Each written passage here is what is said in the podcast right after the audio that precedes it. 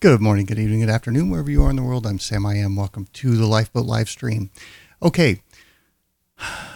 I I want to talk about crypto today uh, in context of it's a piece of the puzzle of the bigger picture of what's unfolding that I think most people are maybe cursor have some some awareness of what's happening, but I don't think they grasp truly the significance of what's unfolding. I think this Evergrande situation, again, it might take another month or two to play out, probably not very long, but I think that is coming to a head. And I think that that could end up being the catalyst that kicks off a housing collapse, that kicks off a crypto collapse, major enforcement action. A lot of things seem to be coming together right now. And so we're going to walk through that. And I want to start with this post to 4chan that's from July 2021. Here, let me put it up there so you guys can sort of see it here. Um, so this is months old at this point, and it's uh, it's saying the largest issuer of Chinese bonds is about to go bankrupt. Talking about Evergrande. Uh, insiders dumping bonds have lost 60% of their value. Chinese banks no longer allowed to give mortgages to customers uh, buying these buying Evergrande ghost apartments. So we've seen these ghost cities popping up. Why are they, you know, why are those happening? Why are they building cities that are empty and deserted? And of course, the building quality is garbage and they fall apart. Remember, those of you that have been longtime listeners, we we looked at uh, oh gosh, the two guys in China. I'm not I'm blanking on their names, but they lived there at the time. They would tour around on their motorbikes, and they went to one of these uh, ghost cities and showed it kind of up close and like the facade was falling off. Most of them were empty not finished you know just serious issues. Very few people actually living in these ghost cities but they're great for gdp right? And if you're trying to fake some gdp numbers and stand out above the pack you want to be in on this little scam right so that whole thing is falling apart. And you're like, well, this is China. What does it have to do with me? How does this affect crypto, Sam? Clearly, it doesn't. This is the seventh largest property developer in the world. They lost 80% of its share price recently. And this was back in July. I don't know where it's at now, but you can see right there. It's it was five dollars and twenty seven cents. Um, the entire Chinese junk bond market will collapse if the CCP allows Evergrande to go under. Yeah, this is CCP, you know, tied to CCP, just like Bitcoin mining is. We'll get into that a little more. So this is a SIFI, a systemically important financial institution. Like they let this fail and the dominoes start falling. Well, they may not have much choice here uh, for, for very much longer. Evergrande is no longer allowed to issue bonds. They have flooded the market with short term CP instead, corporate paper instead to stay afloat. Of course, here we are months later, and what's happening? They're defaulting on bond payments only to have these the money just appear, and they quietly pay it off. And uh, well, you know that's that's that. Hold on, I just need to check on Oh, my spaces is probably is muted. Sorry, guys. Welcome to the show. Had too many things going on before the show, trying to get this all ready. Um, okay. So we're, we're going through. Those of you on Twitter that are just joining us, we're just walking through this whole Evergrande situation. I'm going to lay out kind of how it all ties in with crypto and everything else. And so, you know, from the looks of it, the insiders know that the jig's up. They're trying to run for the exits, right? And this is, a, you know, this was a rumor, conspiracy theory back in July of this year. And of course, now we know, no, that's probably, this is probably 100% true. Okay. Now, uh, Evergrande is no longer allowed to issue bonds. They've been floating uh, short term corporate paper instead to stay afloat. Uh, Tether have confirmed that they own Chinese commercial paper, that that is one of the backings for their stable coin, right? One of the backings, which has lost 80% of its value for the stock price. The bonds, well, mm, those aren't looking too hot either. So, how much backing does Tether have right now? Is anyone, are any of the Bitcoin maximalists asking that question? Or are they still sitting around like fucking morons telling you people that this is debunked FUD? They are idiots if they're saying anything like that and they don't have your best interests at heart. So, Tether has Chinese commercial paper. We know it's junk. We know that it's it's the Lehman Brothers that's going to fail and start the the real uh, what is it global financial collapse. Not the one that they were able to paper over in 2008 this one they're not going to be able to stop okay? They're going to try but they're going to fail. Tether is 80% of bitcoin's volume. And let me scroll back here. Even if Tether once had $64 billion, the value of their Chinese commercial paper would be down at least 30%, and at least 50% of it is Ever, Evergrande. Oops. There's no way they can exit their position so holding such a large amount of paper, take a huge loss, and then turns out, yeah, we're not backed dollar for dollar. It's more like uh, 30 cents on the dollar. But that's fine because, you know, because we tell you it's fine. Trust, trust Bitcoin. Trust, uh, just buy Bitcoin blindly. Keep buying it, people. There's no way they can exit their position holding such a large amount of paper. If Evergrande goes bankrupt, Tether goes to zero. If Tether goes to zero, 80% of crypto volume disappears overnight. Bitfinex would dump their 200,000 Bitcoin holdings as the executives try to flee. Right now, they're back on social media trying to tell you how, uh, you know, they're so trustworthy after nine years of doing nothing, and some of the other ones deleted their accounts because, well, they're they're getting criminal questions. Uh, they're getting investigated criminally by the Department of Justice. Tether exchanges would almost definitely do the same. They hold another 600,000 Bitcoin, your Bitcoin. Confidence will be destroyed as institutional idiots realize they have done absolutely no due diligence on crypto and just FOMOed in to green lines. Big bags will have to be liquidated. MSTR would collapse and liquidations would come for its 110,000 Bitcoins, despite to, desperate to sell before the Mac market collapses, uh, try to recoup their 550 million secured bonds. The Nasdaq would would dump.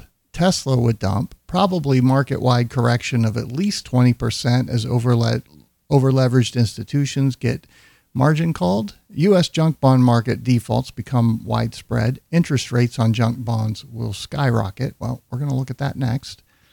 Not so much on junk bonds, but on tre- well, on treasuries. Are those junk? I would say so. Companies are unable to roll over debt because of rising interest rates. The cost of borrowing money starts, you know, returning to some semblance of reality because the risk is so great in that environment that they are not going to care what the Fed tells them the rate should be. They're going to charge what they need to survive. Even profitable companies would have to rein in dividends, buybacks, and cut spending uh, to pay down their debt load. PE skyrockets 08 style as earnings collapse. Without buybacks, the no dividends Ponzi mechanics of the U.S. stock market falters. We're on the verge of a very big happening, and I've never seen uh, slash biz talk about it. It's one of the groups on 4chan. So nobody's talking about this, but this guy was back in July. Well, what's happening now? The Fed's caught between a rock and a hard place. You can see the yield right there on the 30 year Treasury is way, way up, and then it retraced a little bit.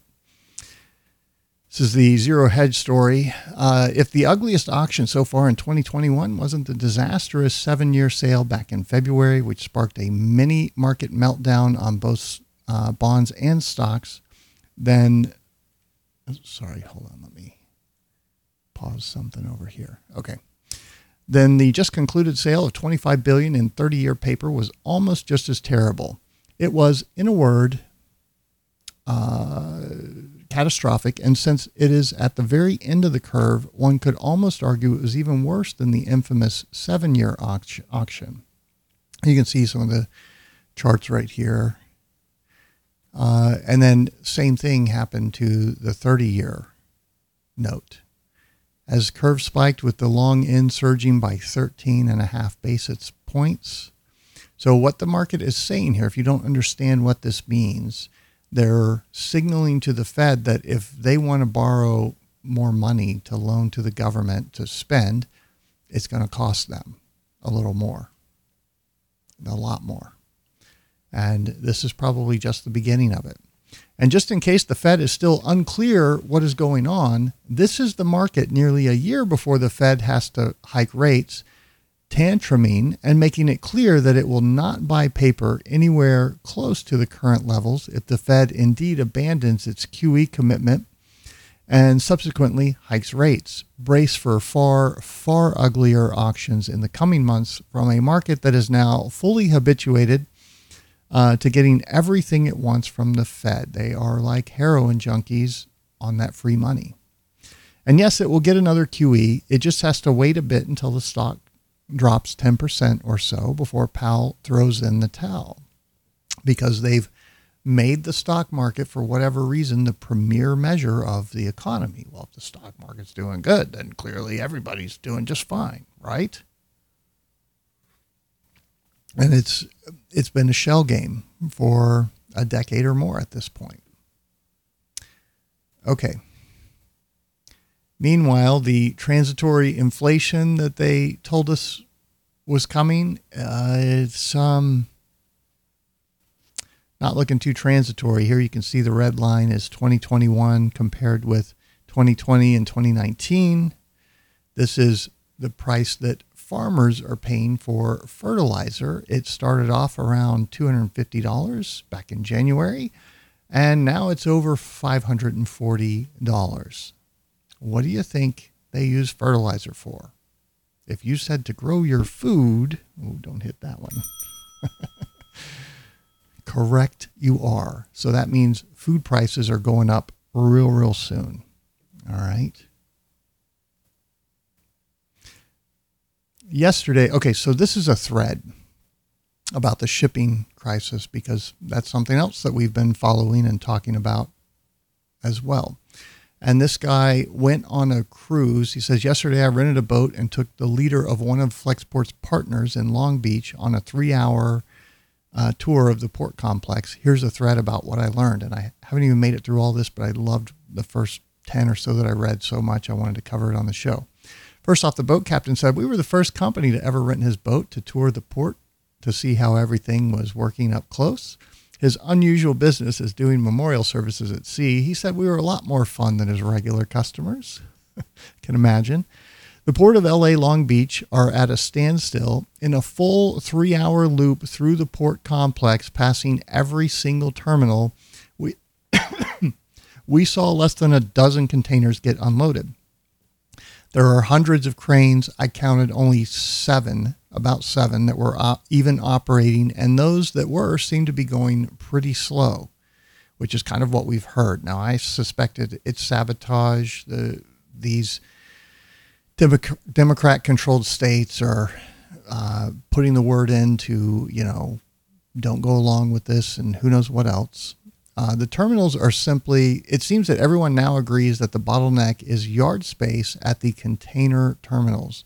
The terminals are simply overflowing with containers, which means they no longer have space to take in new containers either from the ships or the land. It's a true traffic jam. Okay. And this was really eye opening to me. To I, I'm, I think this is absolutely part of the problem here. Right now, if you have a chassis with no empty container on it, you can go pick up containers at any port terminal. However, if you have an empty container on that chassis, so what he's talking about, if you've ever seen him like lift the body off of a pickup truck or a car or something, and you'll have the wheels, the frame, the engine and drivetrain and all that stuff, that's kind of what he's talking about before a trailer. So It's kind of like a steel backbone that they, with wheels on the back and a hitch on the front that they can back their 18 wheeler into, hook up to it. And then the, the shipping yard can drop a, a cargo container on top of it. It locks in and they go and deliver it to, you know, whatever place, uh, wherever its destination is. So if you have a chassis with without an empty container on it, man, they can get you right in, no problem. But if you have a container, mm, that's where things start to break down. If you can't get the empty off the chassis, you don't have a chassis to go pick up the next container. And if nobody goes to pick up that next container, the port remains jammed, so they can't unload the ships. Do you see the ripple on effects here? So, um, with the yards so full, carriers and terminals are being highly restrictive restrictive in where and when they will accept empties. Also, containers are not fungible, and of course, why are there so many empty containers? Because nothing's going out. It's all we're just consumers. We don't make anything here anymore. Not very much. They've outsourced all of our manufacturing to help bring about this collapse and bring about the rise of China, of the CCP as the global superpower. That's the plan. Also, containers are not fungible between carriers, so the truckers have to drop their empty off at the right terminal. This is causing empty containers to pile up. This one trucking partner alone has 450 containers sitting on chassis right now as of 1021 at, the, at his yards. 450. You know, semi loads of containers Wow, that's a huge. You think about the yard space it takes to park 450 18 wheeler, 40 foot or 53 foot containers. I think most of them are 40 foot though. Uh, the trucks, they make trailers that are 53 foot. Okay, this is a, a, trucking company with six yards that represents 153 owner operator drivers. So he has almost three containers sitting on chassis at his yard for every driver on their team.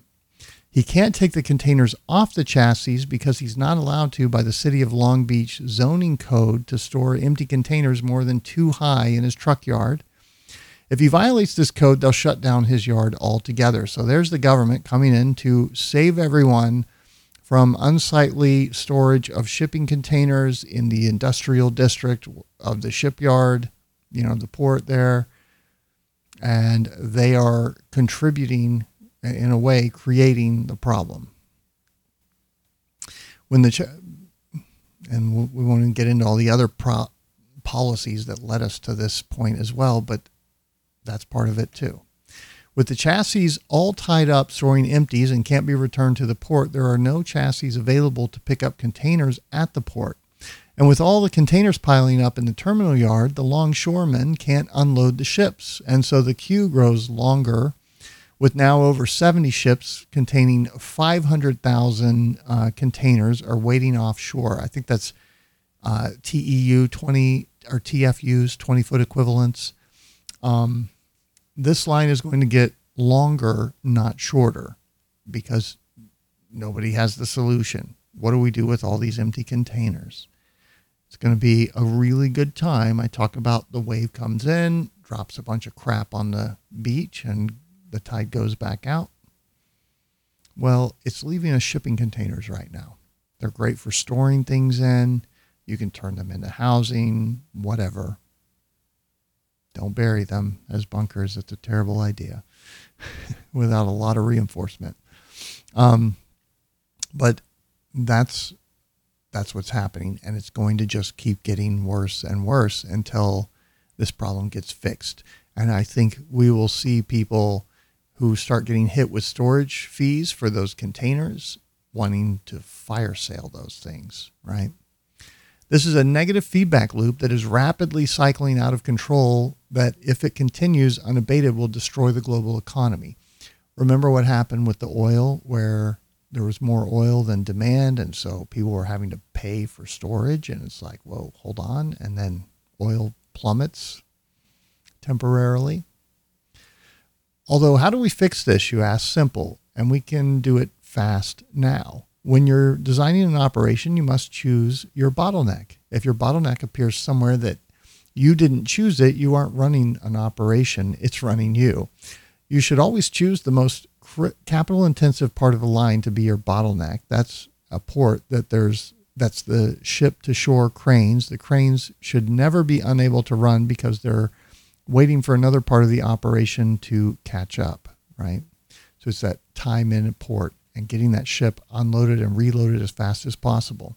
If you remember, we did a show talking about what goes into loading a modern cargo ship that these cranes it's all done by computer they're stacking the heaviest containers at the bottom of the ship for stability while the lighter containers go on top and not only that they are bringing a container in and setting it down loading it and then on the return trip back they're grabbing a container to pull it off so they're simultaneously loading and unloading the ship by computer to make this thing run just absolutely like clockwork. And now that's all being held up. That has been optimized. That is the bottleneck, but it, or it was the bottleneck until now, where we have all of these containers coming in, government regulations preventing a solution from being had. People, I guess, not wanting to sell these containers at a loss and they're going to end up paying storage fees. And then guess what? They'll sell them at a loss. Um, so, uh, yeah, I think this is just really interesting to see. All right, let's see what else he's got. In operations where a bottleneck appears somewhere that you didn't design it for to appear, it, you must overwhelm the bottleneck. Here's a simple plan that POTUS and Gavin Newsom uh, partnered with the private sector, labor, truckers, everyone else in the chain must implement today to overwhelm the bottleneck and create yard space at the ports so that we can operate against. Uh, number one, executive order effective immediately overriding the zoning rules in Long Beach and Los Angeles to allow truck yards to store empty containers up to six high instead of the current limit of two. Make it temporary for 120 days, like get us get these ships cleared and then let's sort the problem out. Makes sense, right? Uh, this will free up tens of thousands of chassis that right now are just sorting, uh, just storing containers on wheels. These chassis can immediately be taken to the ports to haul away the containers. Bring every container chassis owned by the National Guard to the military uh, and the military anywhere in the U.S. to the ports and loan them to the terminals for 180 days. So create extra excess supply to move containers. Uh, create a new temporary container yard at a large, uh, need 500 plus acres piece of government land adjacent to an island uh, or to an inland railhead with 100 miles of within 100 miles of the port complex. They want to be able to stack them on a train, drive the train out, and then offload them from the train. Force the railroads to haul all containers to this new site. Turn around. Oh, well, hold on there. Force them. Uh, how about hire them? They get to pay them because it's their problem, right? They could also sell these containers for a dollar and get rid of them that way, but they don't want to do that. No more 1,500 mile train journeys to Dallas. We're doing the 100 mile shuttles, turning around and doing it again. Truckers will go to this site to get containers instead of the port. So there he's talking about use rails to offload the cargo. Bring in barges and small and basically have distribution points further away from the ports, from the cities, and having to go through all that traffic with those container ships. Like move it over rail efficiently in high numbers and then load it onto the trucks and take it away after that. Uh, bring in barges. Of course, there's a lot of smaller uh, businesses in that area that are wanting delivery of those, so it's more of an inconvenience for them. What's the ultimate solution? Is this it? I, I don't know, but it's it's a start, right? It's something other that they're not doing today that they should be. This is a comprehensive list. list. Please add to it. We need to do the best ideas. Uh, we need to do all the ideas. We must overwhelm bottleneck and get these ports working again. I can't stress enough how bad it is for the world economy if the ports don't work. Every company selling physical goods bought or sold internationally will fail. The circulatory system of our globalized economy depends on uh, depends has collapsed. And thanks to the negative feedback loops involved, it's getting worse, not better, every day that goes by. I'd be happy to lend this effort, like what happens, right, when these ships take so long to come in that the company who ordered the goods is bankrupt. And, like, what do you do with it then? Fire sale. Uh yeah. I'd be happy to lead this effort for the federal or state government if asked. Oh, yeah. Selfless Ryan. Mm-hmm. Okay. Anyway, I thought some really valuable insights there. I think that's the best explanation that I've heard as to what's going on at the ports, and I wanted to share that with you guys. Okay. One more thing on this. Uh, pay it. I'm sitting here telling you this is a Mr. Whale tweet talking about Bitcoin. There was a wallet with $150 million that was mysteriously activated after eight years of dormancy. Coincidentally, that's the exact amount of interest payments, or you know, ballpark 150 million, that Evergrande owes tomorrow. Did they just pay that with Bitcoin? Where did they get the Bitcoin? It's been sitting there for eight years. Whose was it, I wonder? Could it be one of the CCP miners having to sell some of their Bitcoin to keep the whole system from crashing? And how much longer can they do that? How much worse does it get over time?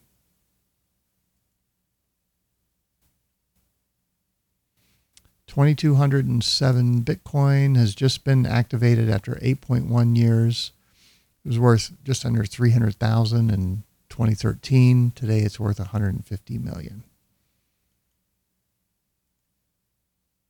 Okay, I want to read this. China Evergrande, the troubled property giant, made interest payments on at least two of its bonds Wednesday, a company bondholder said, a sign that it yet again managed to head off default.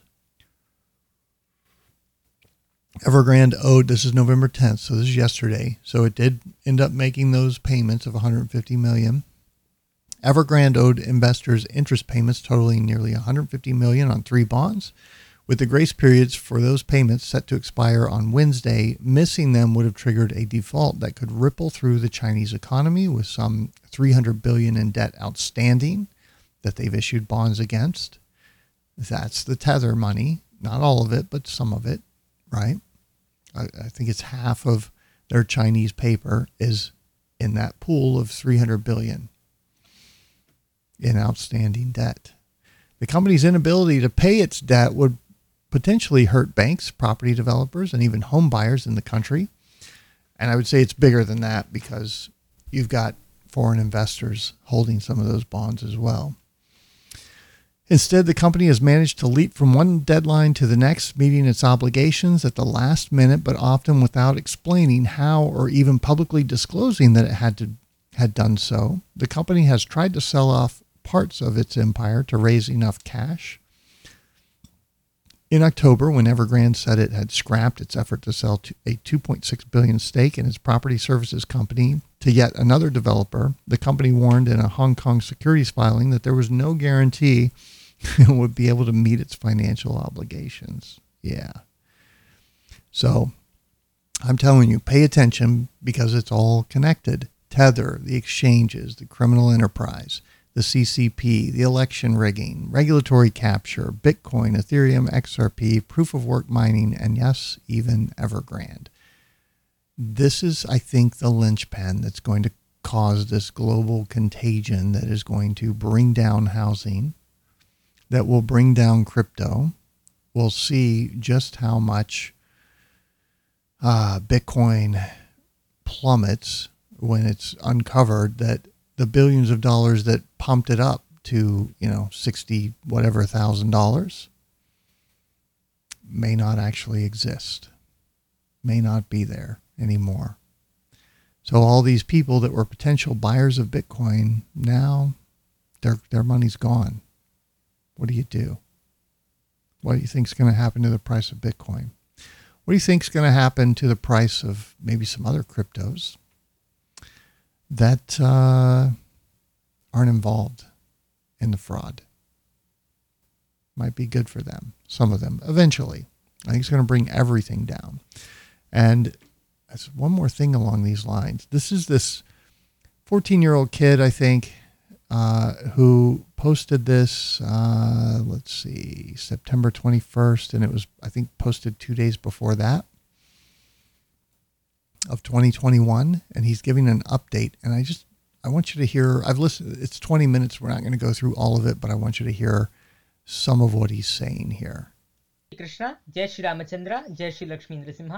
Today, I will be speaking about the period between December 2021 and April 2022. This particular period is going to be very important in, and influencer for the entire world and it's going to influence the next 400 years. In fact, uh, we already had a great conjunction that was supposed to influence the world for the next 400 years. And there are other astronomical events coming up and that have already. Now, I should mention he's um, I'm not sure what all of his sources are, but I know one of them is astrology. He's looking at planetary alignments and so forth. Um, and he's been right previously. That's why he has, you know, such a big following and so forth. So just FYI. It happened over the last few days that are going to be very powerful for the entire world. So in this video, I would like to pack up two things. One thing is about the period between December 2021 and April 2022. And the second topic is about a short-term update for the next two to three months uh, in the view of the Jupiterian impact that we had. An external object just collided onto the surface of Jupiter, uh, causing an explosion, um, possibly very massive, okay. uh, and which caused a flash recorded by a couple of astronomers. And he's talking about this flash on Jupiter and so forth. I don't know. He's he's picking his words very carefully. Let me see if I can find the part where he talks about what he thinks is coming. Back into the sign of Capricorn from Aquarius, which it just entered on the period that we are experiencing now. And I'm going to explain this in more detail in the next few minutes. The reason is, and it's going to create, and uh, we feel that takes more time. And periodically, we have a particular time frame that resets the entire situation that we are present in. So we cannot expect prosperity being immediate. In fact, now he thinks there's going to be this era of great prosperity. And um, I don't know that I agree with that. I think kind of what's coming is another renaissance, right? Where we have all these new discoveries. We're not uh, chained down by the state and all of its mandates and controls mechanisms and so forth. And the world rediscovers uh, a way to, a new way, or discovers a new way to interoperate and work with each other um, and at the same time, I think a lot of these secrets that are currently being held by, you know, held out of the public view by bribe payments, those bribe payments aren't going to work anymore because the money's dying, the fiat is dying. And so those secrets are going to start coming out, and that is going to really revolutionize life on the planet as we know it. But I think we're heading into this rough patch for the next few years. Uh, he thinks it's, I think, going to be much, much shorter. So I, want, I think this is a section I want you to listen.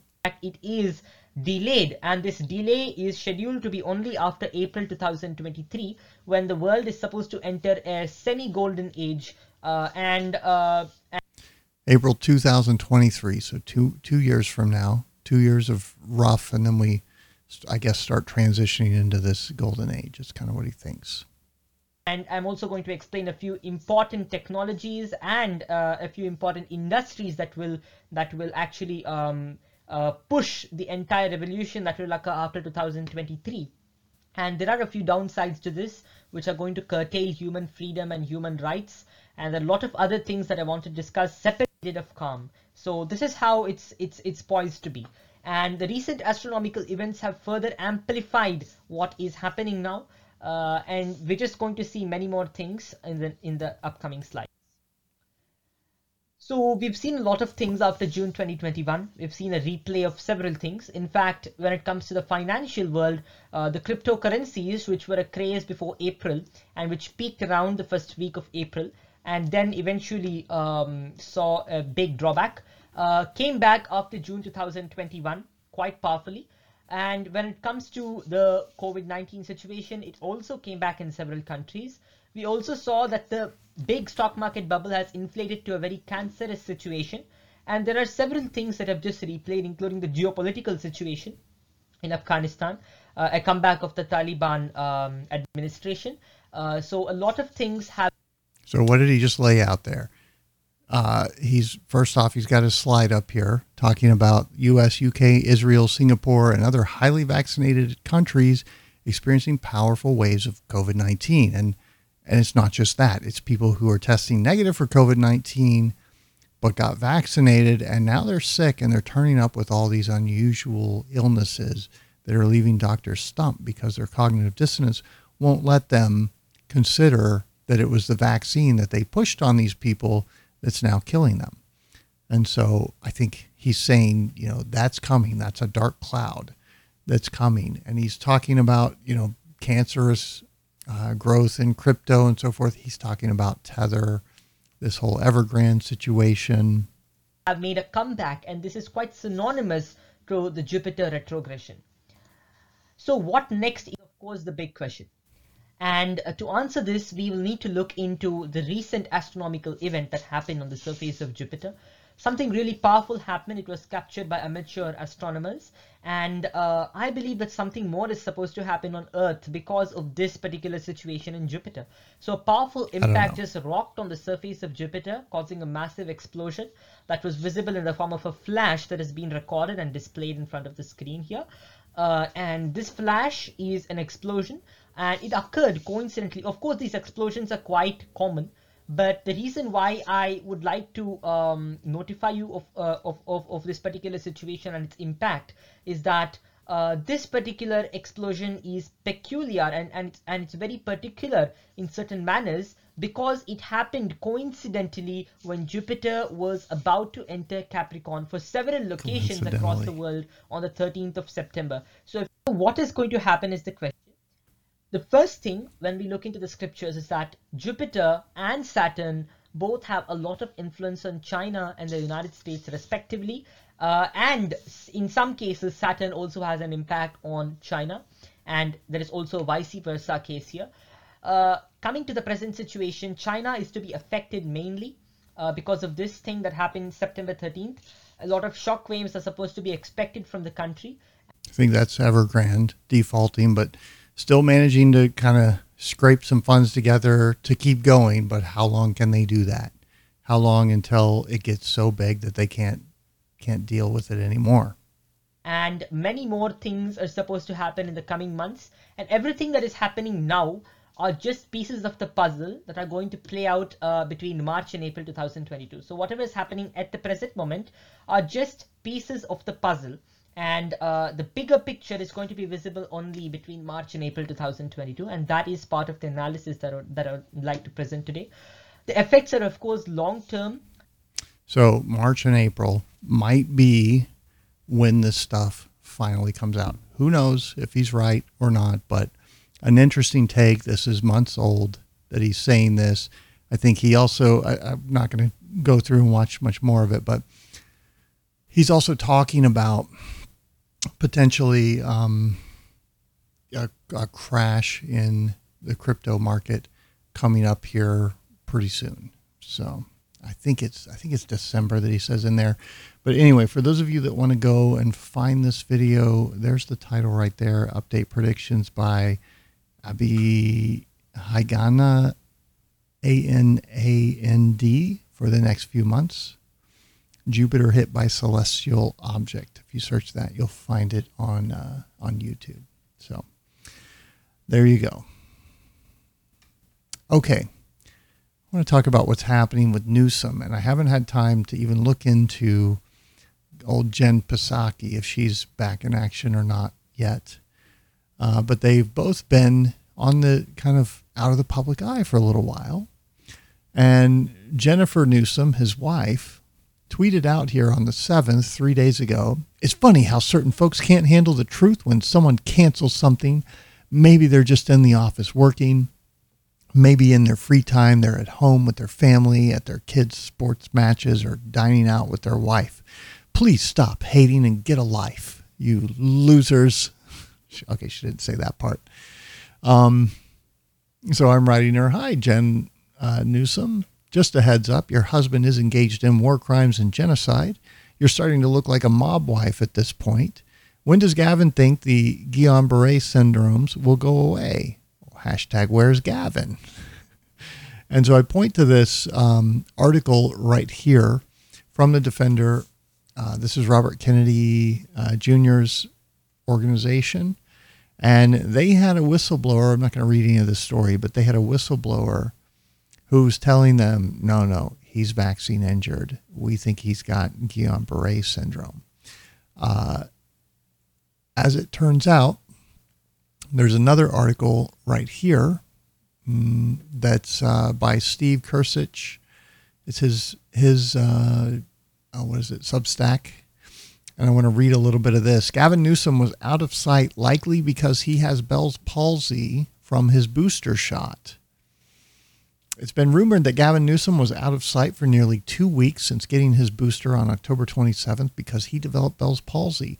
This can happen within hours of getting his booster, so this makes perfect sense since he disappeared shortly after the shot. This explains why nobody had seen him in public for nearly two weeks since he got the shot.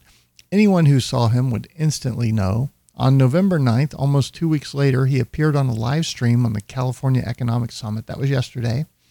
People are pointing me to that, saying, Oh, Sam, see, nope, he's fine. Everything's fine. And to the untrained eye, he looked normal. If you weren't specifically looking for Bell's palsy and knew exactly what to look for, most people would think nothing had happened. I had a neurologist look at the before and after pictures and video. I showed before and after pictures uh, and video to a neurologist who said 100% he is recovering from Bell's palsy due to lingering telltale signs. She had a dermatologist review as well who said the same thing. She said most people wouldn't be able to tell, but this is her bread and butter, so she knows exactly what she's looking for. And I took a couple screenshots. So this is his on the left here, his last public appearance uh, before he got the booster shot, the third third jab, and uh, I'm kind of looking, you can see he's got a little bit of a slant to his right eye there. And in physiognomy, you can divide the this face in half and mirror it, and it, it will look like two completely different people. So we do have faces. One shows more of a personal side, the other shows more of a professional side that's, you know, some body language and and more.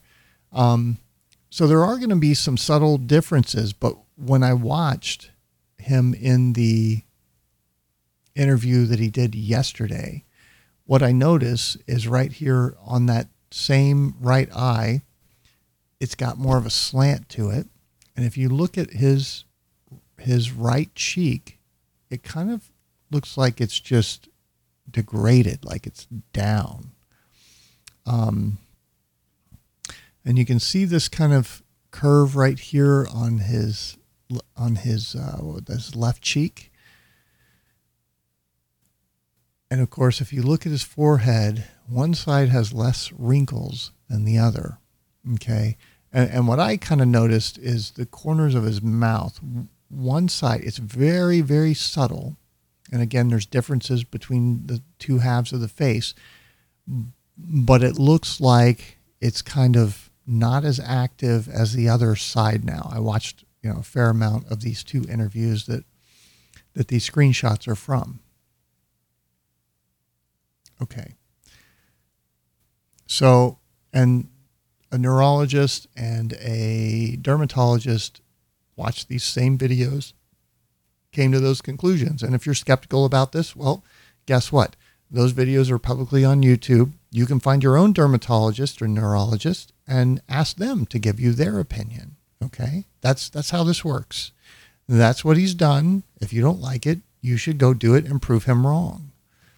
The explanation Gavin gave in that video that he had a change of heart and wanted to spend Halloween with his kids, he even brought in the cameras to take pictures of him with the kids carving the pumpkin because he's super dad, right?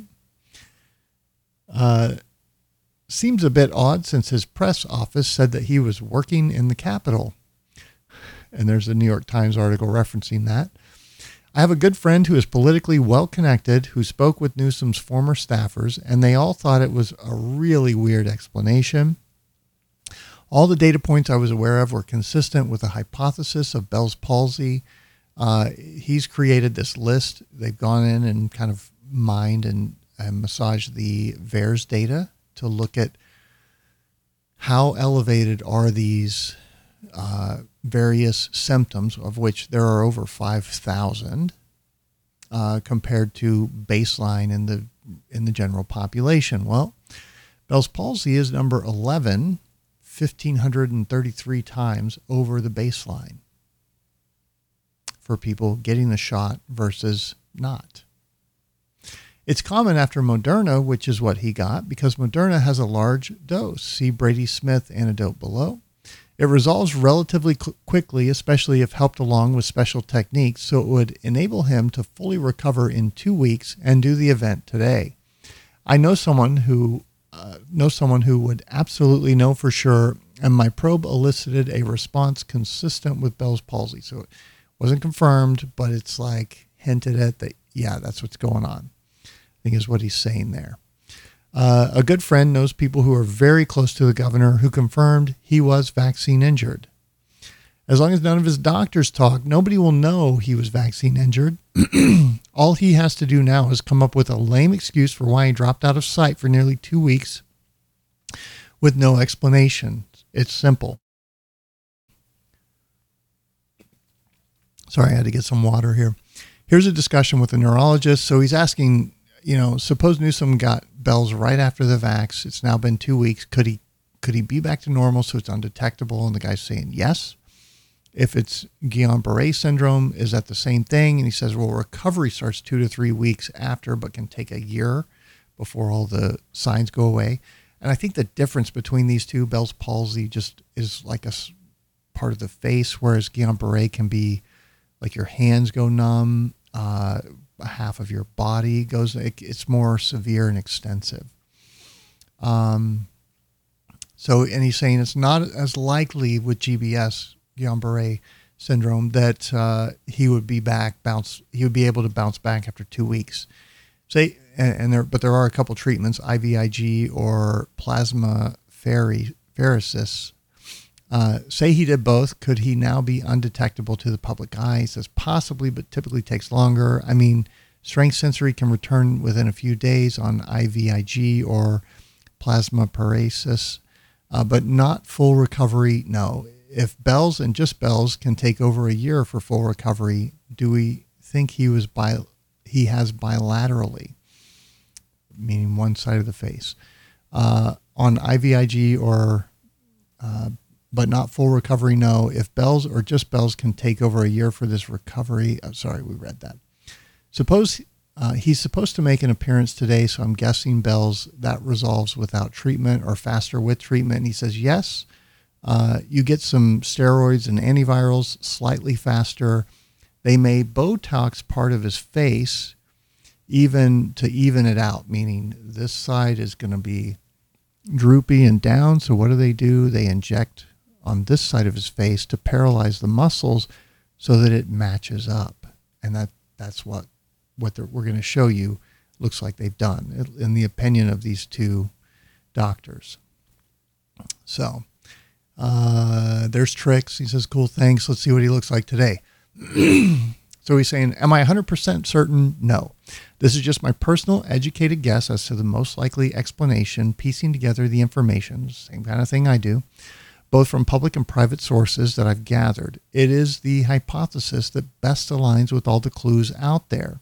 In this Fox News article, Newsom press secretary Daniel Lopez said the governor worked at the state capitol last week and would be making uh, normal appearances again sometime this week. And it's like, wait a minute, sometime this week? That means they are on a wait and see schedule, again, consistent with Bell's that is not fully resolved. Like, they don't have a timeline because it's going to be whenever he gets better. And we can hide this from the people we're telling you must get vaccinated or lose your job. The vaccines are safe and effective, so safe and effective that the governor got Bell's palsy and covered it up because he is complicit in genocide and war crimes. And we have to acknowledge that. We have to understand that we are at war with the CCP it's all part of this. It ties in with what we just talked about as well. And it's all about to come down in some big ways in the coming months, I would say. Uh, let's see.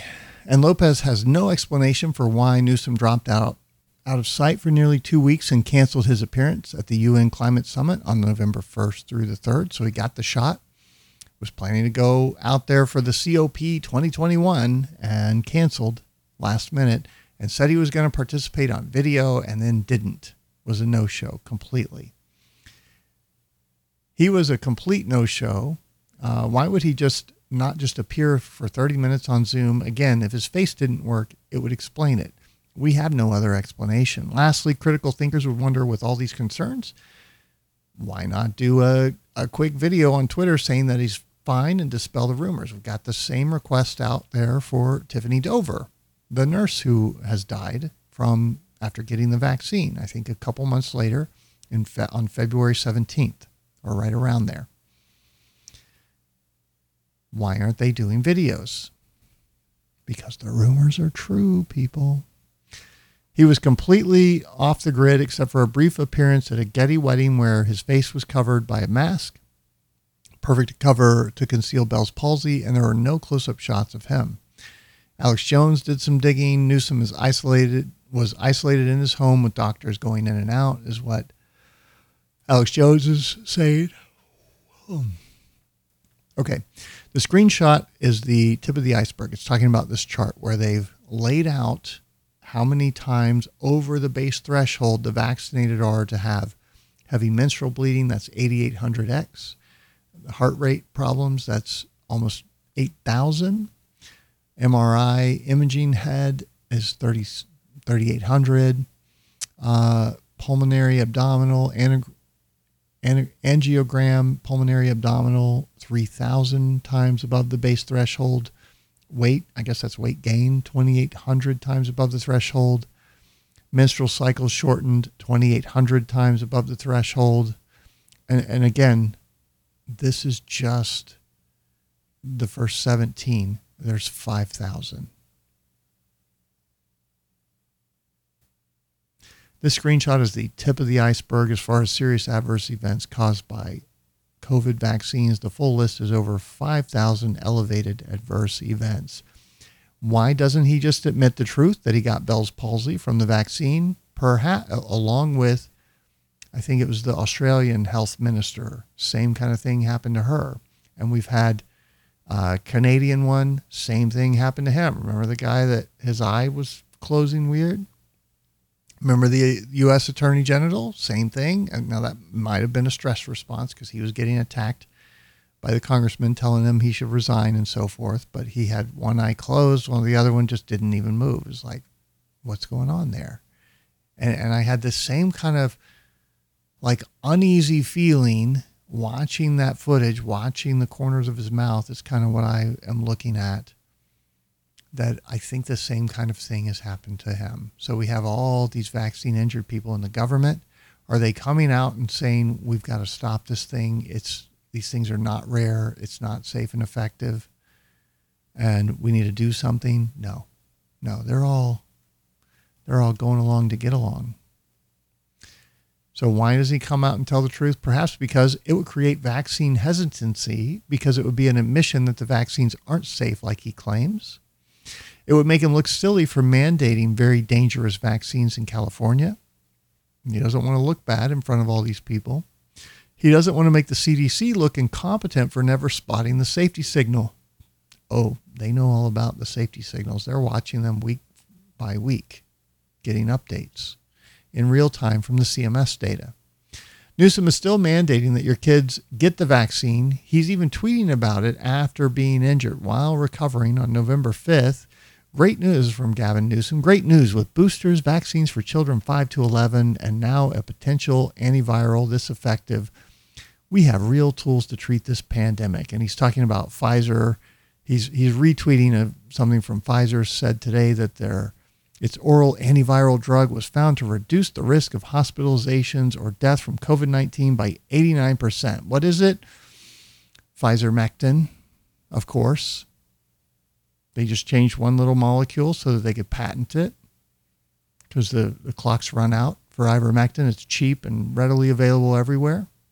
That's why it's being attacked and people are being smeared and the public is being misled so that these guys can make billions off of your health that they have degraded. The risk benefit analysis I've seen projects that hundreds of kids will die from the vaccines. And, and so far, what he's seen shows that we will kill 117 kids to maybe save one kid from COVID. So 117x is the risk. I wonder how many of these liberal moms, you know, there was a couple tweets about that. I just want to go find them real quick that I saw today from uh, right here. Oh, yep. I knew that was coming. That's why I screenshotted all three of you bitches. Let's see. It's this one of these ladies that have blocked me. Let me see. Oh, yep. There's Sarah. Let's see about Kate. No, not yet.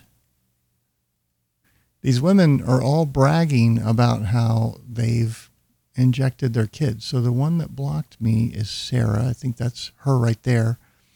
Simon, age 11, joining his vaxxed older brother and sister. Here's Elliot saying, While I appreciate the pictures of smiling, proud kids getting the vax, let me normalize that. Mine screamed out loud, and I'm pretty sure the entire target thought an animal was being dismembered.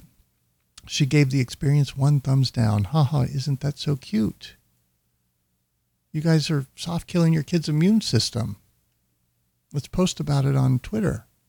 Thank you, hashtag science, hashtag Team Molly.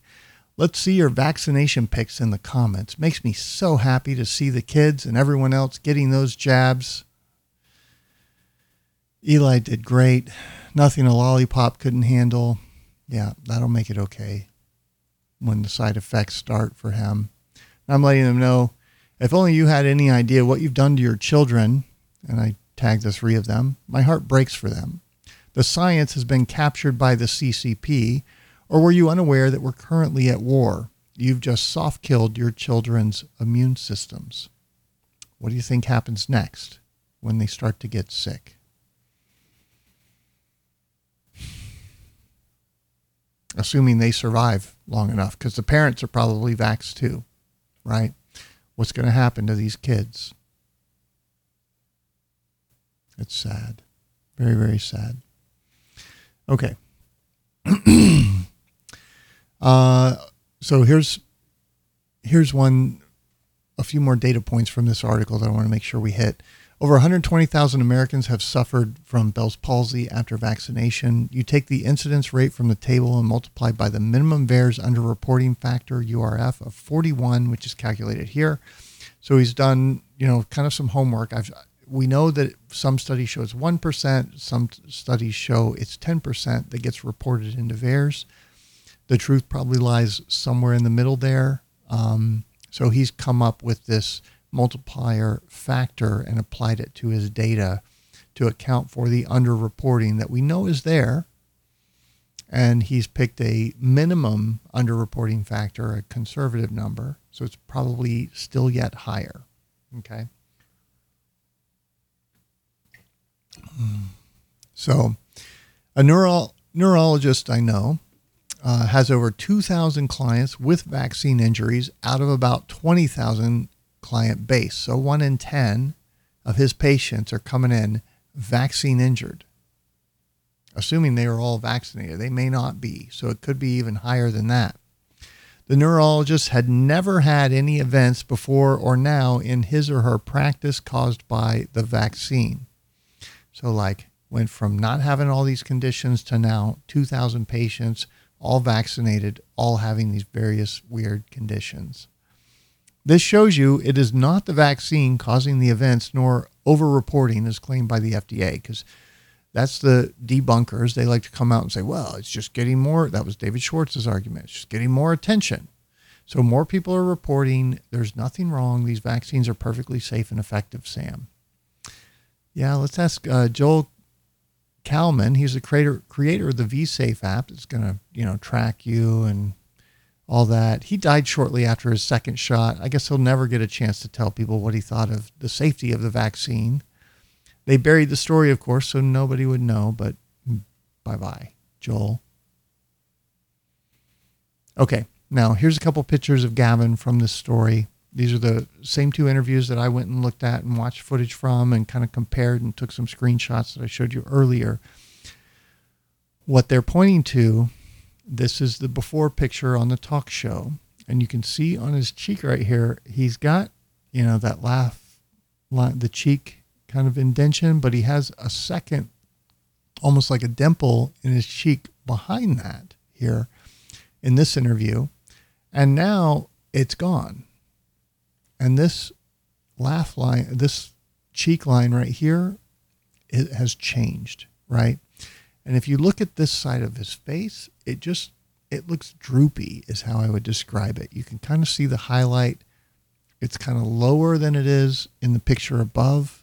Up here, he's got, you know, real high, puffy cheek, uh, cheeks right there. And now it's kind of like, uh. and they're also pointing to uh, the fact that he's lost some of his wrinkles over here on this side of his face where he probably got the Botox to kind of balance out the paralysis, the appearance of the paralysis, right? So there you go. I think that's what happened. And one of the things I'm going to be watching for, because a lot of people talk about who are experiencing this, it goes away, but then it comes back. It's less severe, but it comes back. If that happens, he may not be aware of it and might be out in the middle of a public appearance, it comes back and it makes it pretty obvious to everyone all of a sudden that nope, he's been lying to us. Or he disappears again and something happens to him. I mean, this is a house of cards getting ready to come down, folks. So, anyway, all right. So there's a brothel Someone suggested they're trying to get me to get to get the jab. So brothel, brothel in Austria provides COVID-19 vaccinations for customers and offers free entry to the sauna club for anyone who gets jabbed. And the Fun Fun Palace has offered those who get jabbed on site 30 minutes in the sauna club with the girl of your choice. And here's I think it's Mona was her name. Mona, of course. Yeah, I don't know where it is. Anyway, so here she is with the shot. Oh, those are very nice, though. I do like motorboating. Maybe take an oar and just slap it in the water and go to the other side. It's a it's a boat show, people. No, I can't do it. It's not enough. Maybe if she had a friend and it was two for Tuesday and you get two hours, then everybody has their price, okay? And that's all I have to say about that. All right, folks. And that's what I got. We're going to wrap it up there. If you guys have questions you want to jump on, uh, do that now in spaces if you want to voice chat or use a comment with asterisks on either side and throw it up in chat. We'll read a few of those and then get out of here. And I'll be back. We'll cover the full what's going on with um, with the injuries and so forth uh, in another show. I just wanted to talk mainly about Bitcoin and Tether because these things are inextricably uh, intertwined. I don't know if that's the right word to use, but it's all intertwined and how it's all going to play out, I really don't know. But I've talked about significant risks facing Bitcoin, facing Ethereum, facing Tether, what that could do, as well as XRP and you know the crypto market in general. What could happen? Uh, you know, at the same time that this is all going down, we've got you know the dollar inflation, hyperinflation. Really, I mean, look at that's why I showed you guys this right here. The yields are going up, which means the government's not going to be able to afford the minimum monthly payment on the credit card. If you've ever seen the U.S. government's household budget uh, dropping zeros off and applying it to a household income, they're paying the minimum interest, monthly interest payment on the credit card. And pretty soon they're not even going to be able to, uh, to do that. So, okay. Um, and of course, another thing not to forget, look at what's happening to fertilizer. It's through the roof. Australia, they the government shut down their fertilizer plants, you know, regulated those out of existence, just like they're trying to regulate the freight shipping out of business. And they're going to see massive sp- food spikes. Don't forget about all the crops that were destroyed. And we're going to go into the winter probably not having enough food in all the places around the world. So, as not only that, but as all of these vaccinated people are dying off in the process. So I think we're in for some some rough times. So okay, Kova, you want to jump on and uh, speak what's on your mind, sir? Welcome to the show. Hey, what's going on, man? I this is my second time. I'm from New York. I don't know if you remember me. I'm yep, from New York, and um, oh, okay, cool. So I have an I have an update the- as far as like um, manufacturing products and food products goes.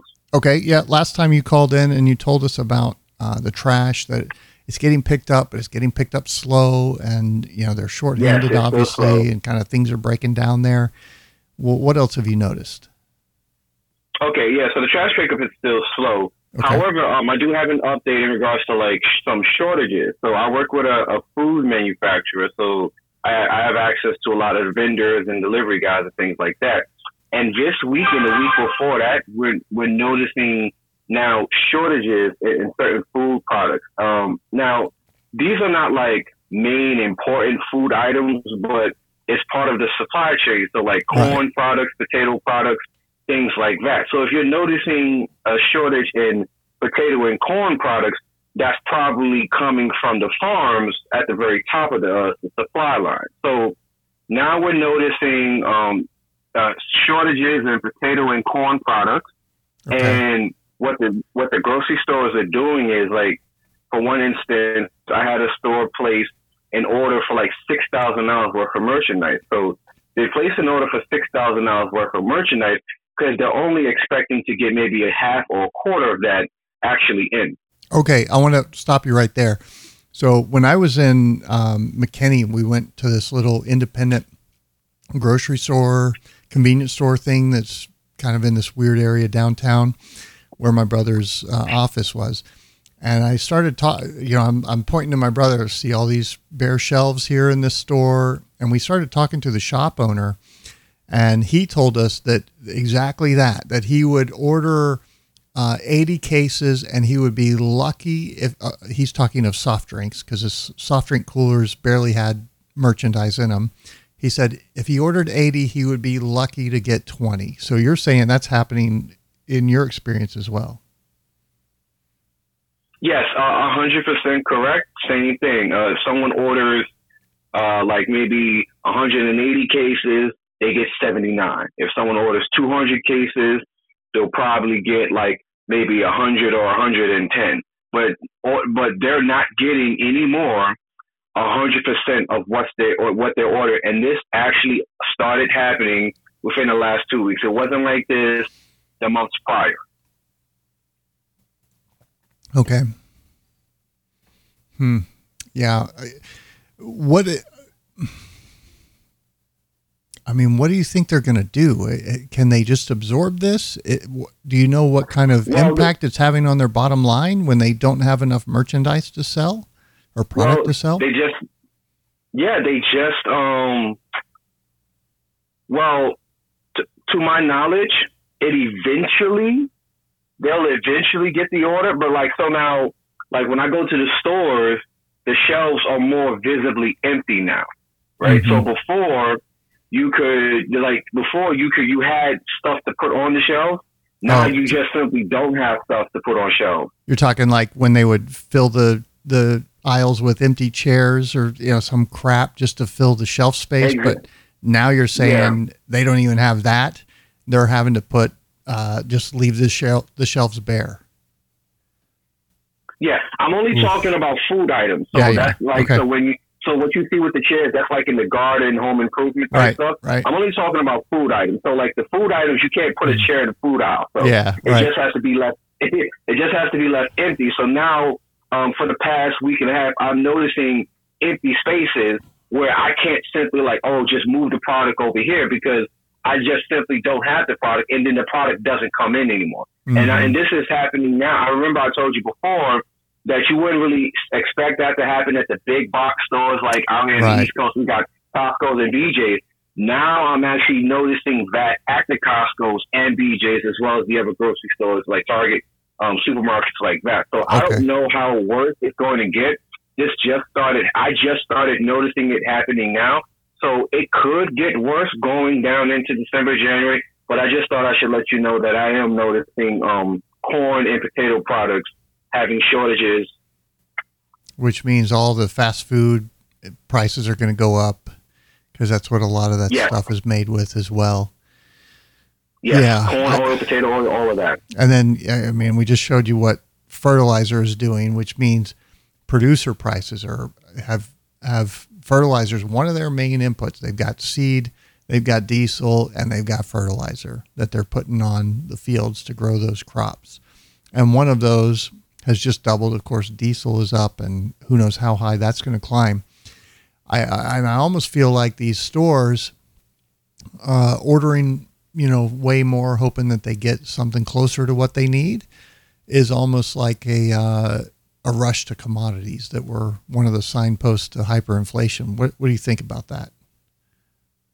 Well, the stores are eventually going to up the price because now the stores are changing their prices for certain deals. And so, you know, like, like in Costco's, they have something where you get two for the price for a certain price. Now the stores are removing certain items from those sales Mhm. and raising the prices of separate items. So, like my delivery guys have to make two separate orders based on what's part of the sale package and then what's what's actually being sold at a higher price. So again, this happened. This started happening last week. This is like an immediate change in things. So Okay. now certain stores are raising the prices of certain products based on their availability, based on their availability to get the product in. So they're raising prices right now. Yeah, yeah. Uh, uh, now, are they trying? I guess where what I was asking, are they trying to like stockpile? You know, like I talked about Tesla. It makes sense for him to buy up a bunch of physical silver. He ended up, uh, you know, buying a, an industry, a miner, I think, or something like that for lithium, so that he has the supply that he needs. Are, are you seeing any kind of indications along those lines that that's happening?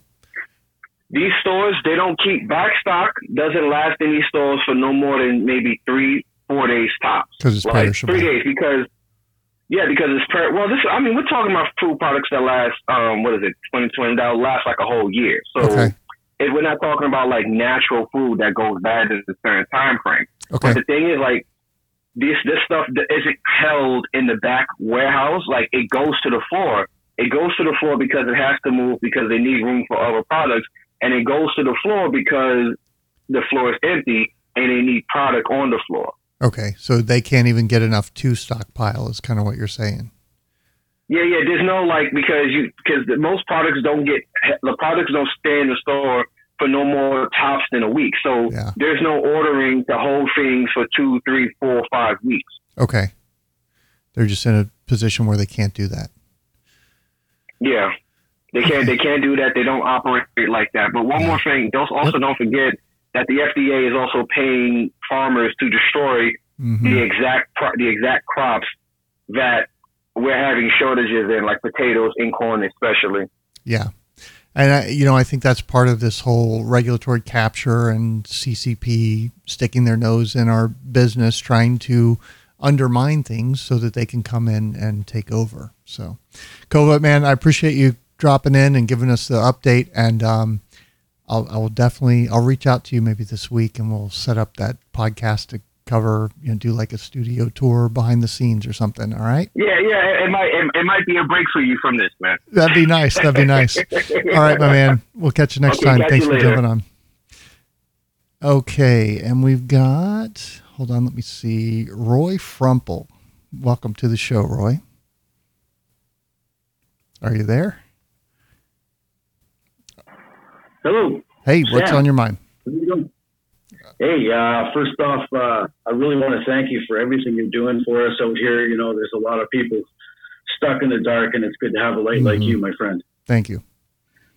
So, a couple of things here from uh, I'm from Canada, and right now we're showing diesel at par with gasoline, which is absolutely unheard of. Yeah, it, diesel's higher here, which is just it's same thing. It's always been lower for years, but not the last few years. Yeah, it's it's it's just getting ridiculous. Um, as compared to what you guys are paying, I know in uh, in Victoria they're paying up to a dollar sixty-seven per liter. Right. And I know it's 3.8 liters for you guys. So, um, and the other thing I want to say is I'm an industrial worker and I have been for 20 years. And uh, what I'm seeing is um, by Bill S 231 or 201, which is a federal bill, um, they cannot ask for uh, any any health information. They can't demand any health information. That's why I just got off a job, which is uh, at a federally run mining operation, Okay. and there was no mention, zero mention about uh, what your status was, or if you wanted to get the shot, or if there was, you know, mandating. Uh, Uh-huh. Whereas it's only provincial. So what what uh, True Dumb has done is he's taken the onus off of the federal government and giving it all to provincial governments to take all the blame for all of this. So now 1,400 nurses just got booted off the job in Victoria Yeah. because of a, a provincial mandate, when federally it's against the law to even do this. So I just hope people you know, understand in Canada that it's all provincial and it's got nothing to do with federal. And, so you know, we that we can stand on. we've seen the same thing here with this executive order that uh, was really just a, a memo. This this vaccine mandate for federal workers is really just a memo, and they are not putting things into the federal register so that it, it can't be challenged. And they're going through, you know, OSHA and their requirements. Now Texas and a bunch of other states have have sued the federal government and gotten a preliminary injunction until the judge can sort it out. So it looks good, and I and I've started. It's a little bit encouraging because I've started seeing more and more of these challenges that you know individuals, parents, um, companies, and so forth are making are starting to make headway, and they're starting to get these things stricken down. Uh, I hope that continues. We we've got to be a huge thorn in their side and challenge them at every step of the way. Uh, yeah, I just there's there's no easy answer here. Uh, they're they're coming after our kids. This doesn't make sense. It's not supported by the science, and um, yeah, it's it's going to be rough. Is is all I can really say. the most challenging part of it all is is the fact that uh, you know you, you try to approach people like I've lost uh, a lot of family members, and a lot of you know good friends to this narrative that Yeah. they just don't want to see the light. It's by their own choice, and even trying to treat it with baby hands, you know, to uh, to approach them. It's it's tough for them to to actually see what's going on and the truth that's directly in front of them hmm and that's I think uh, what we all need to do is, is just have patience and, and just keep trying. You know, we can't uh, we, we can't let the dark get over us. You know, Right. right. um, I, I, there's I agree. I, I agree completely. I, I'm actually scrolling while you're talking here. I've been going back and forth with uh, Emily Joe, who's one of the vaccine injured moms out there. And she's been dealing with side effects for months and months and still kind of supports the vaccines. And she's like, look, if it's not confirmed that it was from the vaccine, we shouldn't talk about it because that does more of a disservice to someone like me who supports the vaccine. I'm like, look, people's kids are dying from this thing. And, uh, you know, I, I get that it may not have that it might have turned you away and not stopped you, but it is working to show people these things, even if I don't get it 100% right. But when you have 75 athletes in five months dropping dead just in Europe, and we know that these sports teams are all forcing them to get vaccinated, well, that's a huge red flag right? So to, I like I get her point, but at the same time, we've got to sound the alarm and wake people up to what's happening. You know, in this last tweet. uh, sorry, go ahead. Go ahead. Well, it's just the, uh, you know, uh, I'm sure you're aware of what happened at Travis Scott's concert and how much of it was uh, Yeah. completely subdued by the media. We're going to talk about um, that in the next show. There's some weird stuff because, like, we've got the we've got the story about that where somebody was running around supposedly injecting people with fentanyl. That makes no sense. We've got the No. official narrative that the crowd rushed the stage and nobody could breathe. Man, crowds have been rushing the stage at concerts for years and years. Um, this was a vaccinated event. That's where the whole stampede at the entrance happened. That's probably why it happened. They were turning away the unvaccinated that didn't have their proof of negative test. From what I every every, uh, I'm, I'm on uh, Telegram as well, you know, and I saw a lot of it before they were taken down, and the only thing I saw of people rushing was exactly that, coming through the gate, just like any other concert where it's rush seating, Yeah. and, and it was daylight out, Well, you know. there's so a how they can someone sent me a post saying that my son was there. He said what happened is people started passing out f- from the music and like something weird was going on with them and her son started feeling sick and he's like I got to get away from this. But as people started passing out, the rush came after that as people were running down to see what's happening to these people, which sounds like a logical response and they're spinning that. So I, yeah like I, I don't know what happened there but there's something very weird going on uh, with that and I, I definitely want to explore that in a future show. Anything else you want to Yeah, mention roy? Um, no, man, I just want to thank you again for the great job you're doing, Sam. And uh, without you, a lot of people would be stuck in the dark. And so thanks for keeping the light, brother. all right appreciate it thank you for the call okay uh, we've got one more here the gentleman welcome to the show go ahead and unmute and tell us what's on your mind if you're there all right we'll come back to you uh, No. I'm, I'm good. I'm Oh, here. okay. Go ahead. Thank you. Uh, so, you know, I, uh, I've been listening to you guys a couple times. I drop in and out, and uh, I appreciate you giving me the, the microphone. Um, so just a quick, uh, quick, a quick take here. You know, I'm uh, in Wisconsin. That's where I'm from.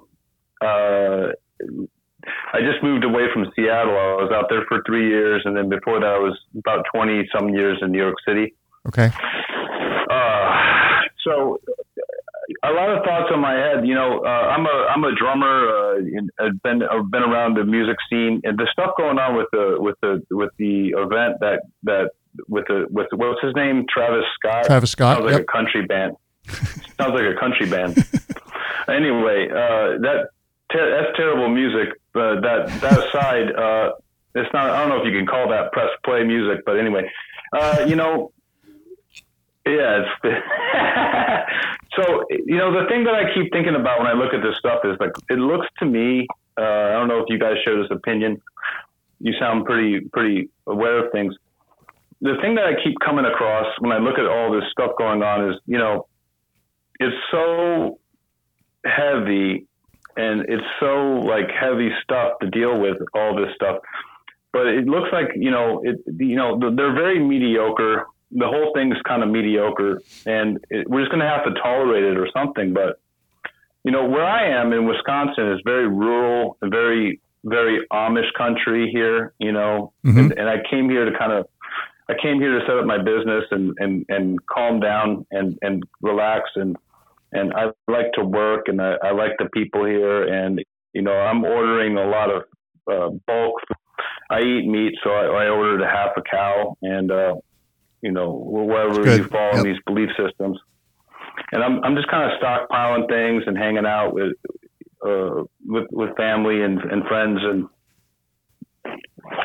my opinion is that you know what we're what we're about to see. It, it seems like they're trying to do this deal where they're going to cut off the what is that the five line pipeline Yeah, I know that? there's a pipeline they're trying to that Biden is trying to halt, which makes the U.S. kind of more subservient to some of these foreign interests.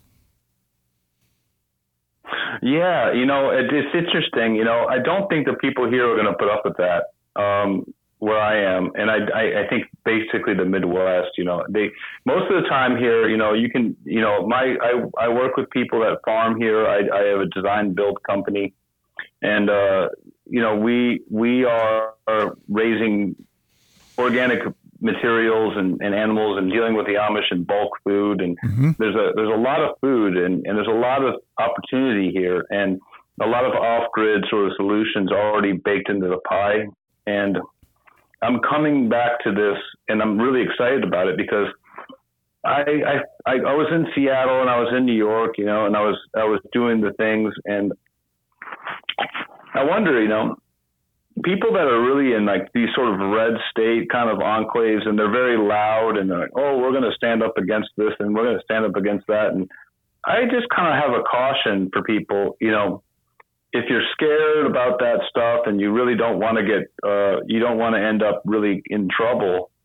Well, there's a lot of space in America for people like us. And it just, it's it's an intellectual pursuit, right? Isn't it? I mean, Yeah. to sit there and, and watch the show and, and kind of talk about it. And you you guys are great, and I really enjoy your your your talk. But I wanted to say that you know I I'm really interested in in the uh, off grid and and I, I like the food and I I just want to be able to survive that. So I just wanted to get on here and and, and ask ask you guys, you know, how do people feel about this kind of crunch. You know, if doesn't it seem like they're gonna they're gonna sequester all this CO two? You know, and, Oh, yeah, and they're yeah. gonna what are they gonna do? What are they gonna do with it? I mean, Pump it uh, into the ground, I think that- is the plan. well, aren't they going to contain it into some sort of packaging? Aren't they to? Aren't they? They're not going to just dump it. They're going to keep it, and they're going to. What are they going to really do with it? Right? They're going to take it to Mars, maybe. I, I'm. Is that too? Is that too crazy? The- well, uh, what they want to do, I think, and I appreciate the call. Um, I think what they want to do is find this new, get their beachhead for global governance. And what better way to do that than the climate? Well, I mean, the climate affects the whole world. We can't let China, you know, get away with this, and we can't. Everybody has to play their part, and we're all in this together that's their chosen narrative to push this global governance. At the same time that they're there um, like pushing the whole vaccine passport which is really social credit score the ability to you know to bring in attached cbdc's to that. So now you can only spend your money when we say you can spend your money on the things we say you can spend your money on. And don't you dare try and buy crypto uh, with our CBDCs because that's not allowed. Uh, so like that's the society I think that we're um, that we're heading into, and I think climate change, the idea that you can give the you can pay the government billions of dollars and they'll be able to change the Earth's temperature by two or three degrees is so beyond ridiculous. Like how do people not see through it? And the answer to that is pretty simple they indoctrinate the kids at a young age to believe it with their narrative in the government schools. That's why they took them over because it's such a powerful indoctrination tool. So, okay, Bob Moneybags, my man, come on the show, unmute and tell us what's on your mind. Oh, I got you muted.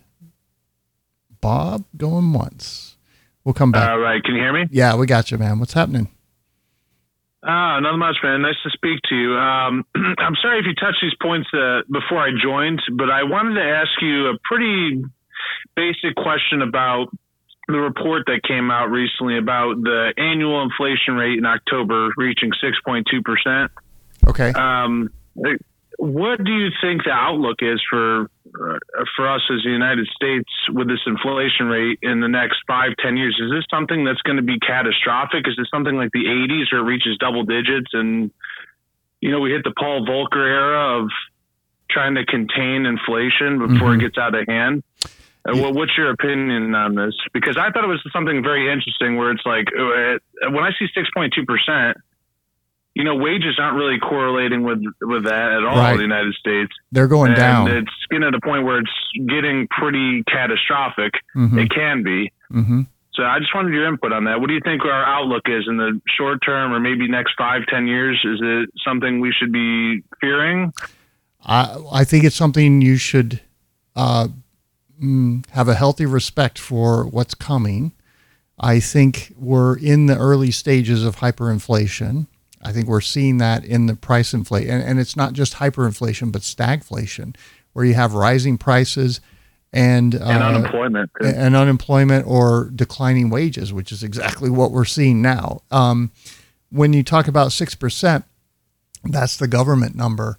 Go back and look at shadowstats.org and how they calculated it years ago. And I, you know, I haven't done this. I'm guessing it's already double digit inflation right now. It's just they've been under, able to sweep this under the rug and hide it here and hide it there. And oh, we're not going to include gas or food or shelter in your cost of living uh, calculation, Americans. We're just going to use this cheap crap from China. Well, even that's going up. And, you know, what I kind of see happening here is just this I've described it as this slow grind down, Bob, where, you know, the, the tide comes in, leaves a bunch of crap on the beach, the tide goes out, and then you go and pick it clean. And one time that was Hertz rental cars because of the whole lockdown thing. They had all these cars they didn't need, and you could buy them super cheap. Uh, now it's shipping containers. A few months back, it was oil. If you could go buy oil super cheap somewhere uh, while it collapsed because they had this surplus of it. I think that's the kind of thing that we're heading into. And I also talked about my trip down to Louisiana during Hurricane Ida and being in that environment. Uh, I think that's the kind of environment that you can expect. One gas station, there's a line of 20 cars to get gas. I had 10 gallons uh, extra in gas tanks in the back of the, of the truck. Uh, so I could drive right past those and pull over on the side of the road and fill up if I had to. And then when I would find a gas station, there were others that, you know, maybe had the awning tore off, but the pump still worked. I could pull right up there, get gas. Everything worked fine, and I didn't have to wait in those lines. Uh, but there's we're going to see times where there's abundance of certain things and scarcity of others. And that environment is incredibly, incredibly difficult for companies to operate in because as a producer, you know, if I make um, camera parts, I, I talked about the whole thing from the letter from the Adorama CEO saying next year is going to be very challenging because these cameras have so many little tiny parts in them. Uh, just one of those parts not being available because of a delay in shipping or a delay here or this company went out of business, it means the camera can't be produced. And how long can these companies afford to sit there and pay wages to employees that aren't producing anything and making them any money because the supply chain is broken? And so that creates a further um, grind down. And that's kind of how I, th- I think we should vi- visualize it. I think that's an effective way to visualize it.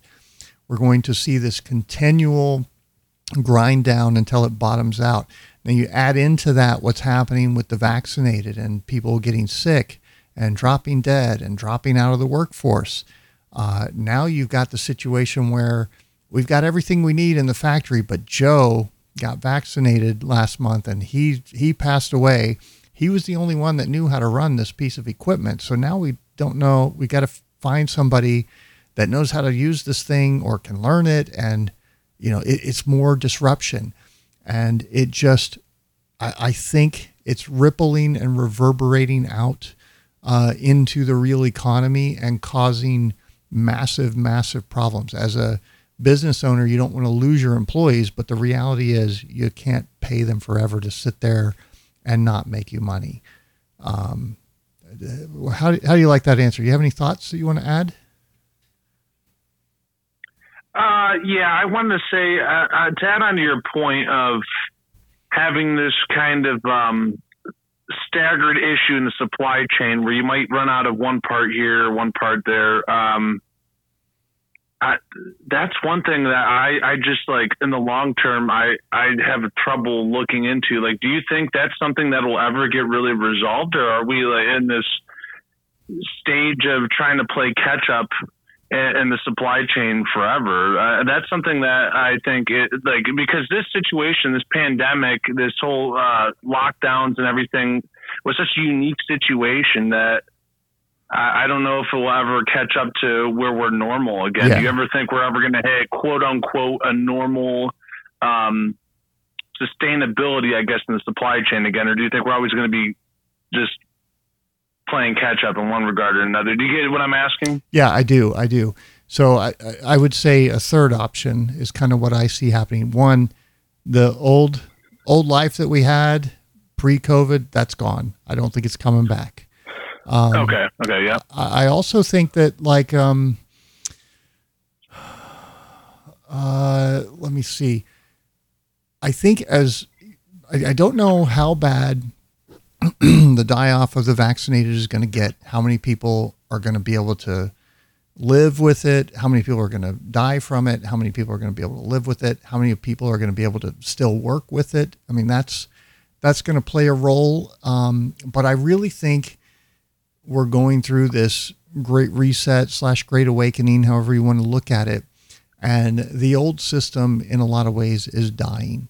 Um, I think the companies that recognize the paradigm. So when I talked about the whole uh, shit at the fan scenario and what happened in Bosnia, um, he talked about the people. There were people who died because, and and this I think would apply to companies too, because they didn't recognize that the paradigm had changed. That the old system, the old way, the old life is long gone.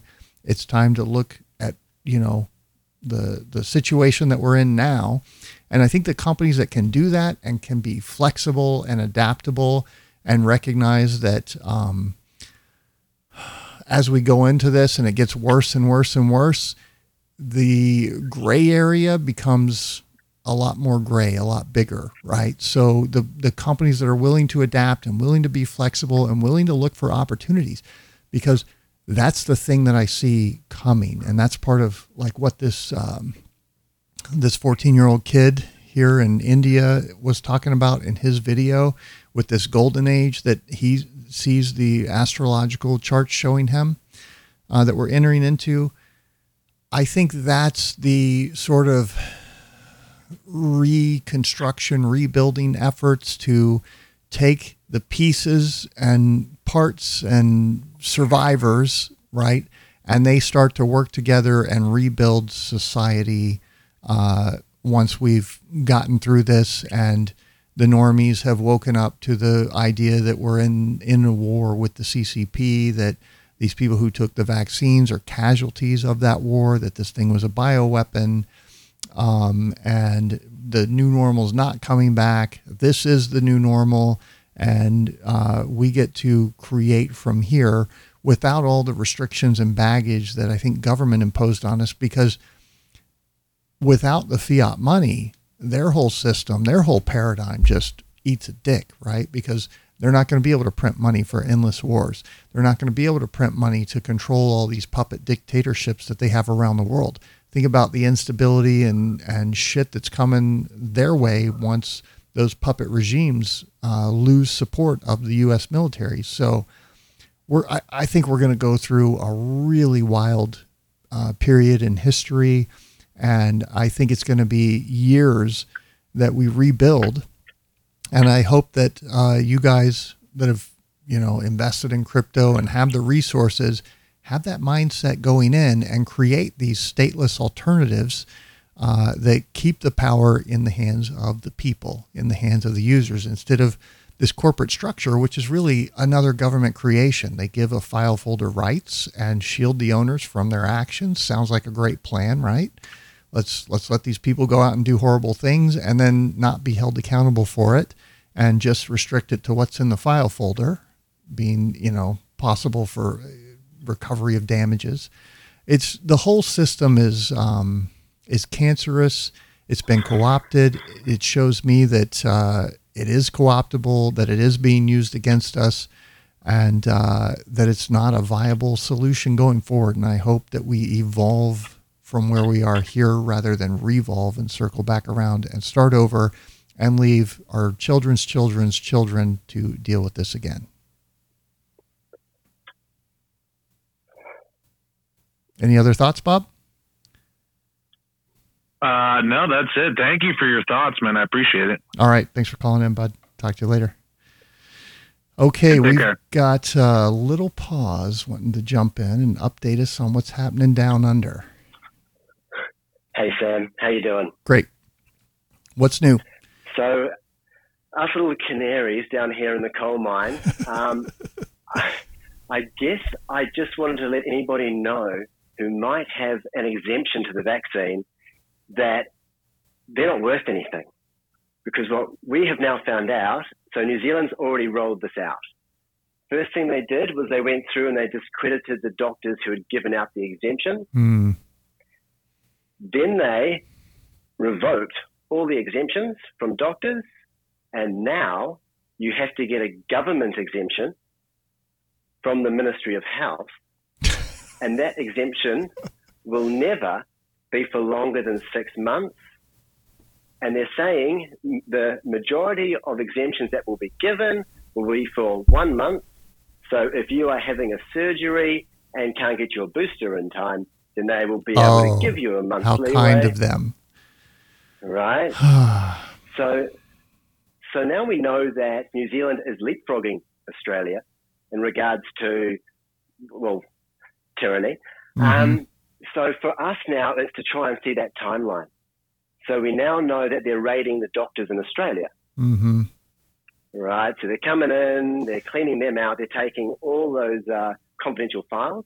Yeah, no, So I saw can- a video on that. I think it's in one of my threads where they did. They they came in, told the doctor to hand over his records. He's like that that's confidential doctor patient information. I am not going to give it to you. They stole it anyway. And uh, I think he's Yeah. facing criminal charges or arrest or something like that as well as a part of this. I, which is ahead, part of the narrative. They've got, you know, they've got to say that, you know, these uh, Mickey Mouse doctors with their giving exemptions to any hippie who doesn't, is an anti-vaxxer, Mhm. needs to be stopped. and the They thing is, that, like they they they have to know little pause they have to know the damage that's being being done the hospitals are filling up with the vaccinated they know this what in the fuck is Yeah. going on Yeah, right. So I just want to let anybody out there who's got a an exemption to a vaccine, who's sitting back, waiting to see how this plays out, don't sit back. don't rest on your There's no time to laurels yeah. No, no way, not a chance. So that's just what I wanted to share with you guys today. okay Apart from that, we're just we're watching New Zealand. Um, if you're interested in the way this is um, being delivered by the New Zealand government, there's a thread you put out that had the protests in Wellington with Uh-huh. uh, Kiwis doing the haka. yes yeah. Um, we're going to cover that Someone tomorrow commented, yeah, so that's not a dance.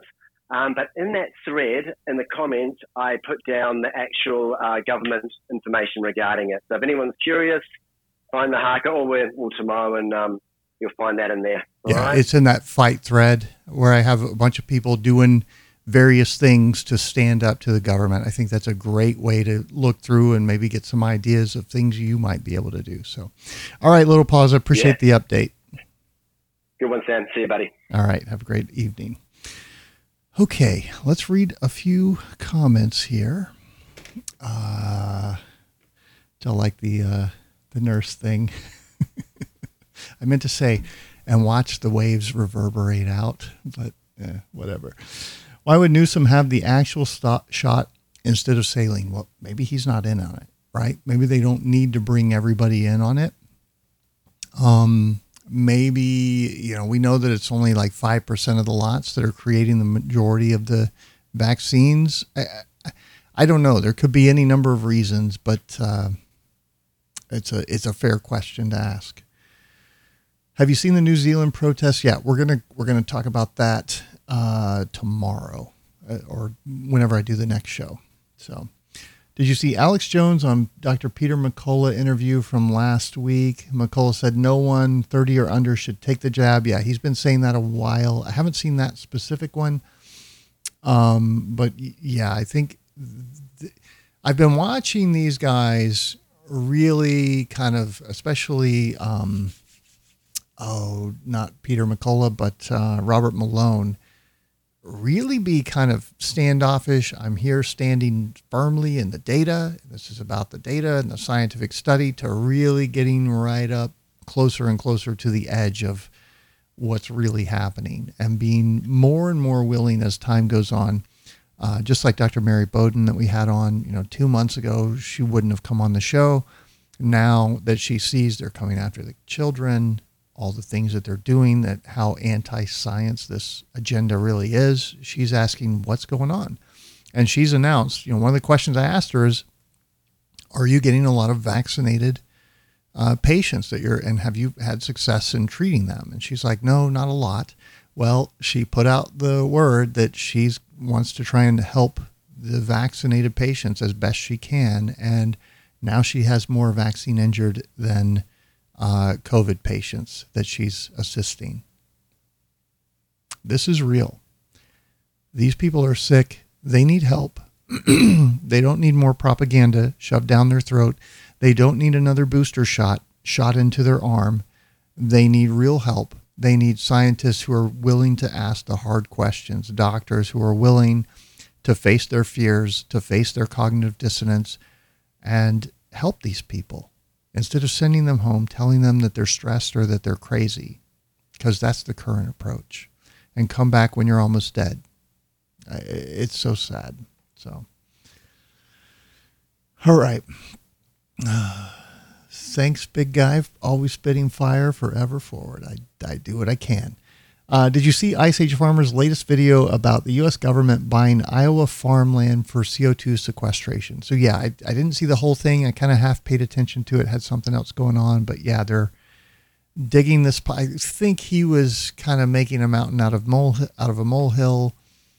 Um, are they actually taking the land from these guys? And how many acres is it? I mean, are we talking a few hundred acres in a state with millions? Uh, I, I, felt like he was kind of giving a more of a biased. Uh, I, I like him. I listen to his shows, you know, fairly often, not regularly, but from time to time, to try and catch the important ones. And I feel like he was trying to make hay with with that particular one. So, Stew Peters yesterday had Maddie and Mom on yesterday. Karen Kingston, Pfizer, I think the whistleblower. Yeah, she's I believe the woman that worked for Pfizer, and I think she's the one that has like the rash going on on her neck. I think she's vaccine injured, but I don't think she talks about that. Great show from yesterday. Okay, um, you know, I found out from watching some of the other things. Maddie's the girl in the wheelchair with the feeding tube in her nose. Uh, from that hearing, it came out that Pfizer has her listed as a stomach ache. That's the adverse reaction recorded for the girl who's in a wheelchair with a feeding tube is that she had a stomach ache. What else do you think they're lying about? And nothing's being done to correct that. The the study that uh, the vaccines are perfectly safe for pregnant women that the women that the CDC director is going on. That's been retracted. And the authors are urging her to change the policy. Is she doing that? Is Rochelle Walensky doing that? No. No she's not. They know. They know what they're doing. They're going for broke because they don't want to end up in front of the firing squad on the gallows or at the hands of mob justice that's what's coming for them, and they know it. Speculation, but maybe there will always be a way to keep the vaxxed alive with autoimmune boosters, something like the HIV treatment. They had Magic Mike Johnson on for years. It's the big pharma bread and butter. Not that people will trust them much longer, but maybe the white the white hats have something. Hope. Uh, it's a nice thought, but I I doubt it. I doubt it. So.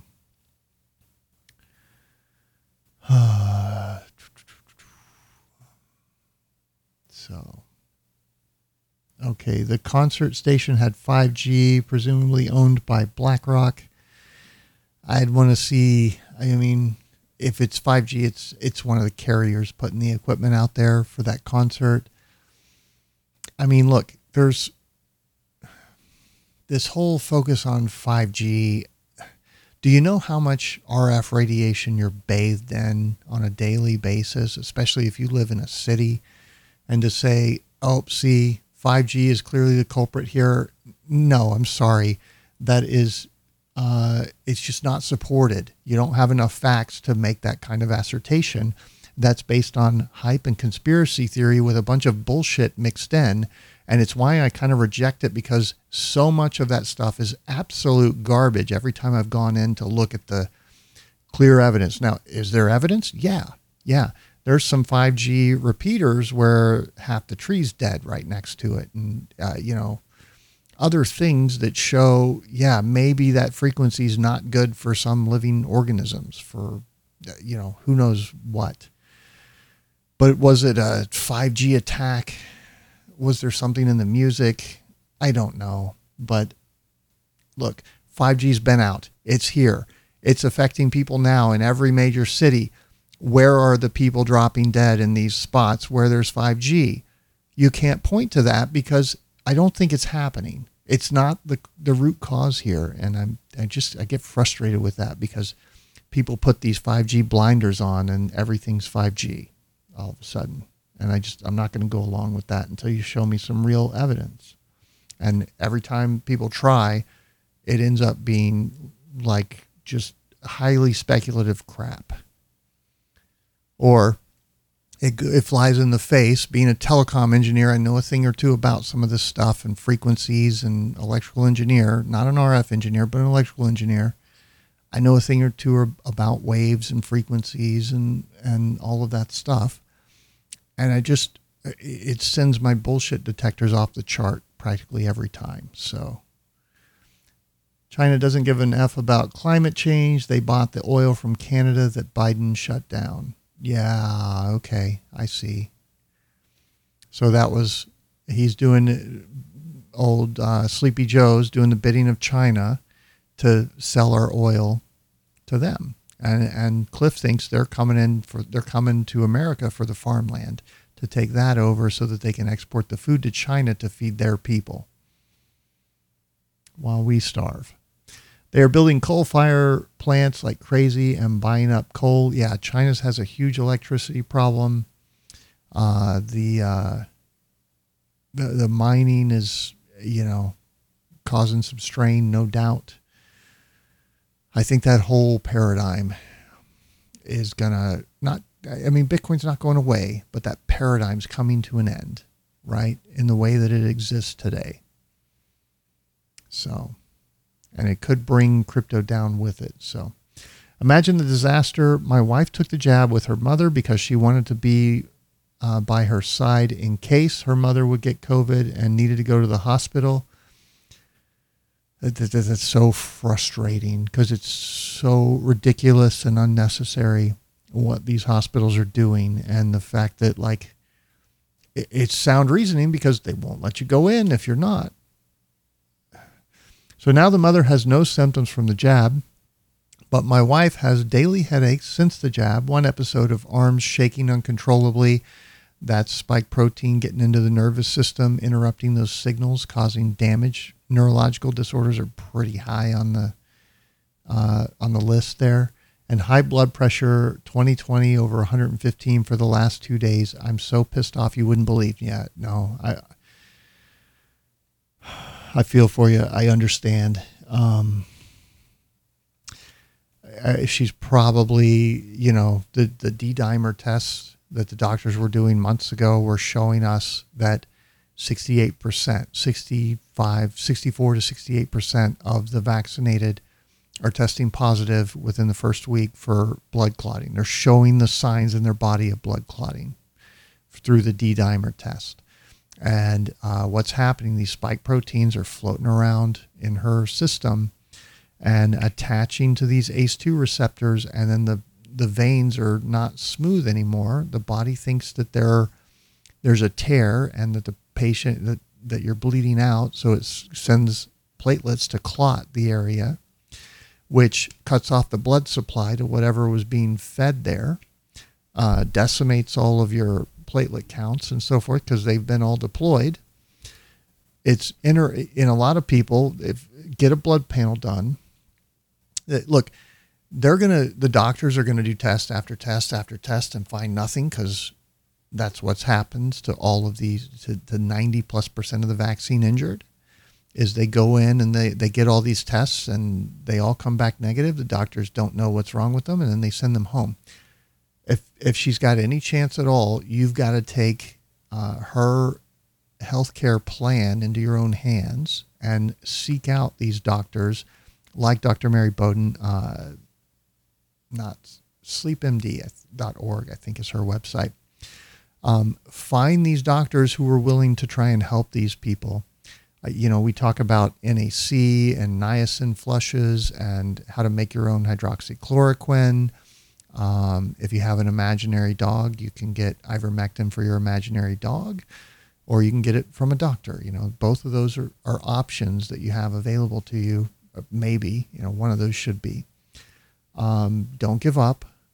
We don't know you know what the long-term effects are going to be. She might be able to recover. There are, you know, vaccine injured groups on Telegram. That seems to be the place where people are going. There are nursing groups that I'm part of.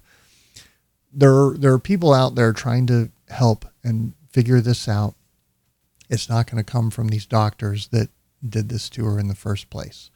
Uh, so recognize that. But yeah, that, I think that's what she's probably experiencing with some of this, with this high blood pressure and you know probably don't do a lot of cardio. Uh, if she works out all the time might want to stop because i think that these players who who's dropping dead the most? It's these soccer players. Why? Because they go they run around the field 90 minutes nonstop.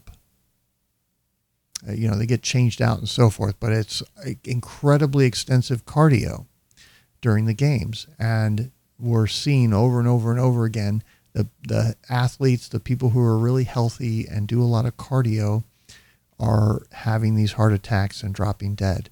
And I think it's stirring up these spike proteins, further distributing them, them throughout the body, causing more of these blood clotting issues. So, like I tell my brother, take it easy, Brooks. He had shortness of breath, uh, chest pains after getting the Johnson and Johnson shot he's not going for any more. He's learned that lesson. But uh, I, I tell him, take it easy. And of course, he's on you know these vitamins and so forth as well. So, and we just got uh, I think it's a half a liter of ivermectin for our cows and and pigs. Wink, wink. Uh, and that came from a veterinarian supply sales sales guy that's a friend of the family, but you know, you could call your local ag place and find one of these guys out in the country and maybe go buy it from them as long as you're using it for the proper purpose for your pigs and your cows. okay. So I'm sorry, Leon's father. I, uh, it sucks. It really sucks what's being done to people and the fact that it's still going on, that it's still still being pushed in the face of this evidence. These people know what they're doing. They're doing it intentionally, and I think it's a real disgrace. So, interesting thread on the on the concert. Okay, I'll look into that. I've probably seen it, but uh, Fifth Circuit put a stay on the Biden mandates. Then Biden was supposed to respond by 5 p.m. this Monday. He never did respond. Wow. Then told the businesses to keep enforcing the mandates. See, this is what I when I read that tweet about the the Texas Attorney General saying we're we're standing by to sue. We're going to put a stop to this the minute it hits the Federal Register. Well, guess what? You already failed. He's not going to use the Federal Register. And what is he doing? Well, he's he's just going to use the government controlled corporate sector. And this is something Cliff has names for all these, which is why I love it. He calls them the minions so you have the protected political class, then you have the minions doing their bidding, like the military, the military industrial complex. And it's more complicated than just this top down pyramid structure. There's, you know, all these interdependencies and so forth. But like these corporations operate at the behest of the state, right? So the state has so many levers they can pull against these corporations that they're really just puppets to push the government narrative and push the government policies. And this is why I also talk about how dangerous it is and how we have to get away from the idea that we need this one monolithic monopoly, be it government agency or the American Medical Association. There's no fucking difference. Okay. These people are going back and forth between government and regulatory agency, between uh, CDC, and you know they're bouncing around. They're all in bed together. All the people that are approving this vaccine on the on the CDC advisory panel, they've all got connections to Pfizer. So like the whole system's been co-opted, and it's that's only been allowed to happen because it's a monopoly. Because anyone practicing medicine has to do it through the AMA when really we should have probably three or more, you know, for something as important as healthcare.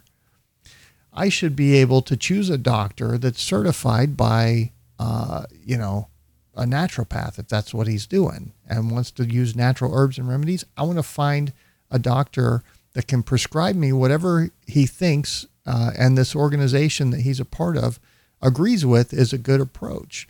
And then find one that's maybe does pharmaceuticals, and I go to that doctor when I need some pharmaceutical medicine. But we as individuals should have the choice of what kind of healthcare options we pursue, uh, of what goes into our body, of what doesn't go into our body, and the state, the government, is trying trying to take that right away from us and make us uh, medical slaves, right? Subject us to medical tyranny. You will take the jab. It doesn't matter what's in it. You will take it or we will unplug you from society. That's their view of the future. So, okay. Uh, let's see here placebos are all jab trials. No, there's real stuff in there for sure. I've heard that zeolite is good to detox the crap from the jab. It's funny you should mention that. Zeolite is uh, something you can get in bulk. It's for it's like a at the feed store. Uh, they use it to like freshen up horse stalls. Um, and yeah, it's it's good at pulling minerals out of the body. I'm sure you can get a pharmaceutical grade as well. But that's one of those things I bought a, you know, 40 pound bag of or whatever and just stored away just in case something like this comes along. So, yeah, that's definitely one to look into. It's supposedly, I don't know how well it's going to work against the vaccine, but we need to be trying all of these things. People are dying from this and they're getting no help from the doctors. We have to be our own solution. Is I it's kind of been my message for a long time now. Nobody's coming to save you. You have to save yourself. I've been saying that over a year. Okay. Uh, four street soak solves any worry about four salt soak solves any worry about 5G radiation. Mm, I don't know. Maybe. Maybe. I mean, it's a constant thing. You're being bathed in it. What can you really do? Get out of the city. Don't live in the city. And even then, you're still not escaping it. Uh, okay, just put this back on. Nope, I saw it. Okay, good deal. You have any idea of what happens now since Biden did not respond? Well, the court's going to, I guess, hear the case. I mean, they don't have to respond, but I think the case is going to move forward still. So eventually that's going to resolve. I think they know the clock's run out that the normies are waking up at increasing uh, at, an exponential rate that's increasing. It's going to run away from them and they're going to lose power. In the meantime, I think they want to get as many people on the vaccine treadmill as they can because they're easily controlled and probably soft killed, you know? So I think that's their strategy, not so much to win, but How do we psychologically trick people into taking the shot? Is my view on it. See this video where Riccardo Bosi is talking about Australian military troops training? Okay, yeah, so I have. Again, I want to see proof. That's that's hearsay. It's from one source. I'm not going to read something that like is this guy telling us, yeah, this is definitely happening. I, I want to hear from more people. I want to hear more people confirming that. And I never saw that. It was just him. So that's not something I'm gonna gonna read on the show. So or play on the show. I've heard that uh, serrapeptase can uh, digest excess protein aggregates. Could it digest excess spike proteins or blood clots? I have no idea. I don't know. Offered a job that told me I have to make a decision in one week about getting vax to be employed. Great job in New York City. I don't want to, I don't know what to do. This mandate crap sucks. It's like all they want is to just keep choking everyone until people give in to an experiment. Such BS. Well, what value do you place on your life? I don't know how old you are, what your situation is.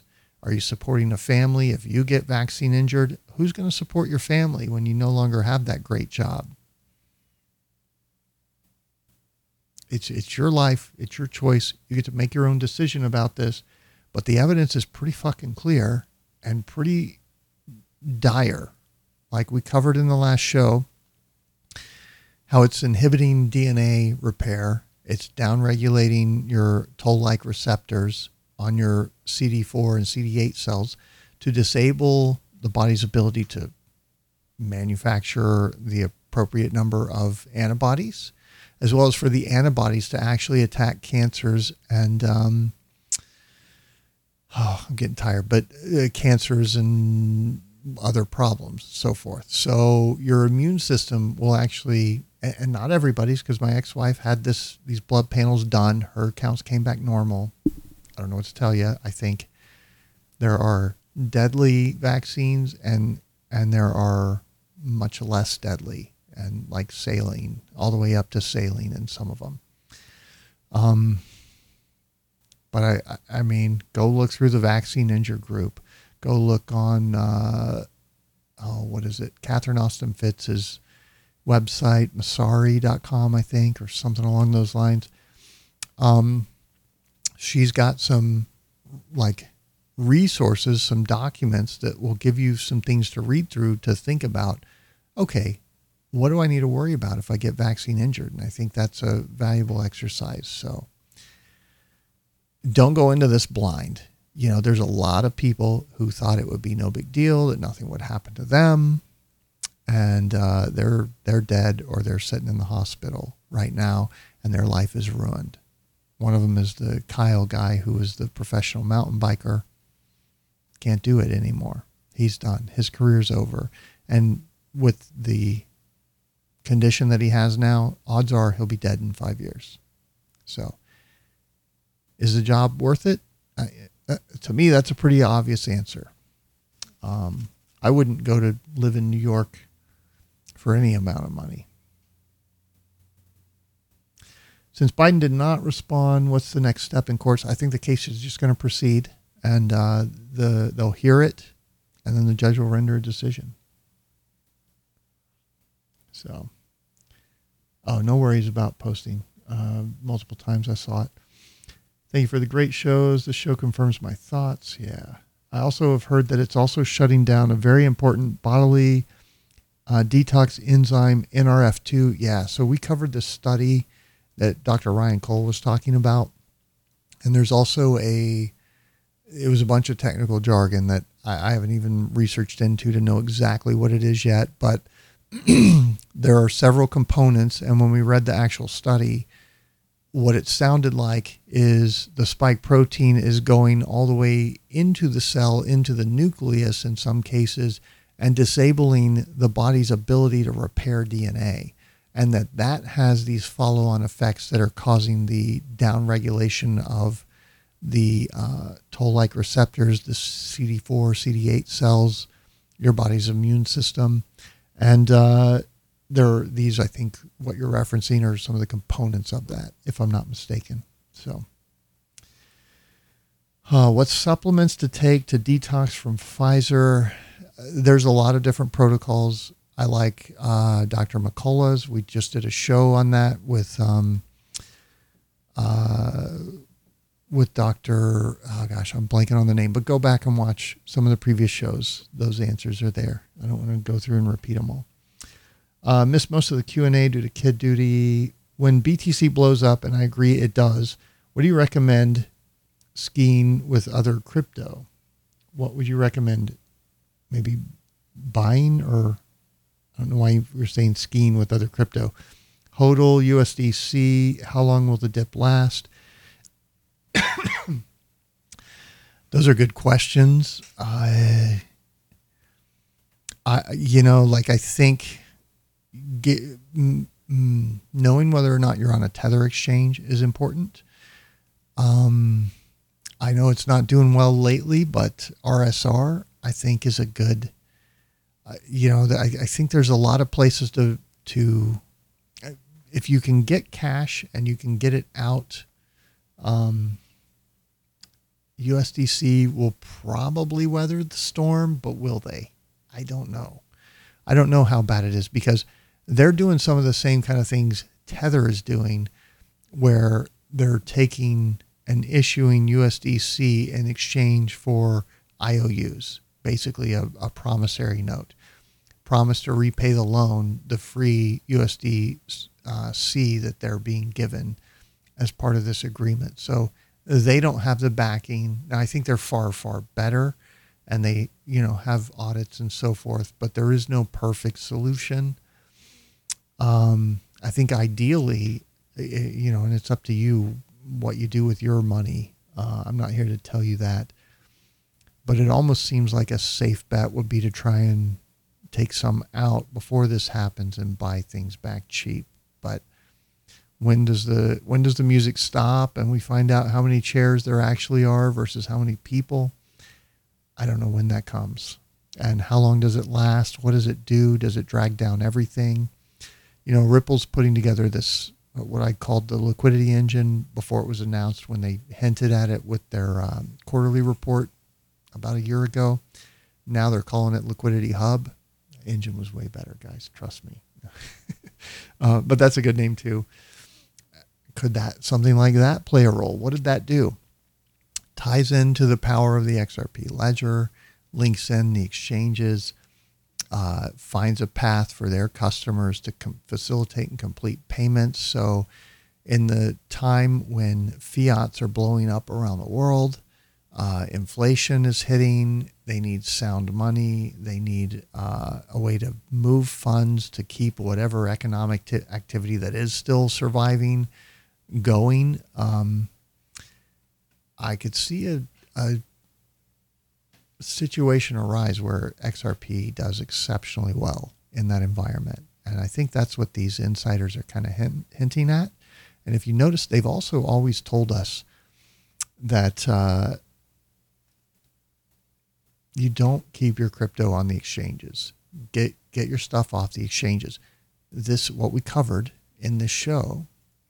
I think uh, you know this stuff right here, and what's going on with uh, with Tether and so forth, and this kind of crap. I think that's what they know. They know that Bitcoin is rigged. They know that the regulatory table has been tilted in their favor to, to game the system they know that Tether's being printed so that they can pump up Bitcoin, sell into the rise once it gets its own momentum, and make lots of money and then buy back on the dips. And uh, I think that is, you know, just coming to a close. So, and how it all collapses is anyone's guess, but I think it's going to be pretty spectacular I think, you know, they'll come out the other side. It's not the end of Bitcoin, but I mean, we could see some serious discounts. And at the same time, I think the potential exists for the rubber to meet the road when it comes to utility. Do you have real world utility, real world use case, or are you selling speculation? and uh, that's going to cut the wheat from the chaff real fast, in my opinion. So that's why you know I made my bets based on utility, what I think needs to come about in terms of privacy coins, uh, DeFi, and so forth. And I, I, probably need to go back and change some of them and kind of rebalance things, but I haven't done that for months and months. So there you go. Go solar on Bitcoin. Yeah, that ain't happening because it just uses too much power. And that's another thing to consider, right? Is the world with, say, a billion people dead from vaccine injuries or disabled and out of the workforce, is it able to produce the energy required by Bitcoin to keep that network going in the same sense that it exists today? And would it be advantageous if you had a blockchain ledger based system that could be run on a couple of, you know, four or five solar panels like Wietse's XRP validator and, and node is running right now? Seems to me like that's a resounding yes. That uh, the Bitcoin proof of work paradigm is one that dies meaningfully but doesn't go away, right? So, hope that answers it. Uh, haven't talked to Richie Rich. I might have uh, heard from one of the old Riddlers. I'm not going to say which, and I'm seeing if they want to take questions from you, from you unruly, unwashed masses. So I haven't heard back yet. So we'll see. I, I actually I haven't checked. I've been I've been out getting into trouble the last few days, having fun with a friend. So, okay, that's it. Uh, let's see if anybody else. Last call. If you want to jump in on voice chat, I don't see anybody. We'll wrap it up there. I yeah, you know, I just oh, we're in for a ride. Okay.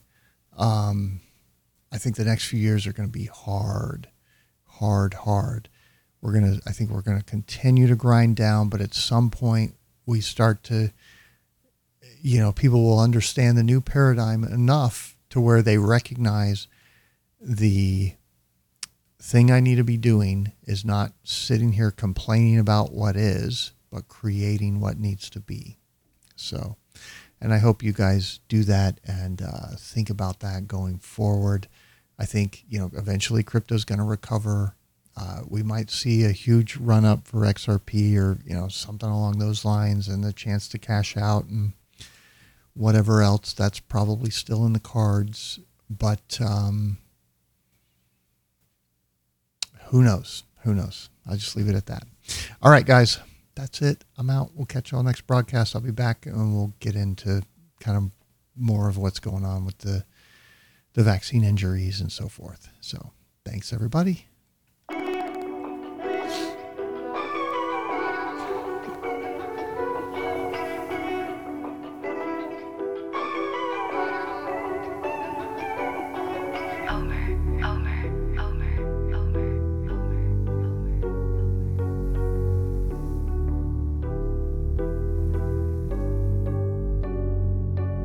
I got zeroed out my membrane. You keep calling me insane. Uh. Every single day, more XRP is what I obtain. No more cash, no more cars, only QR codes. Nah. No more proof of work.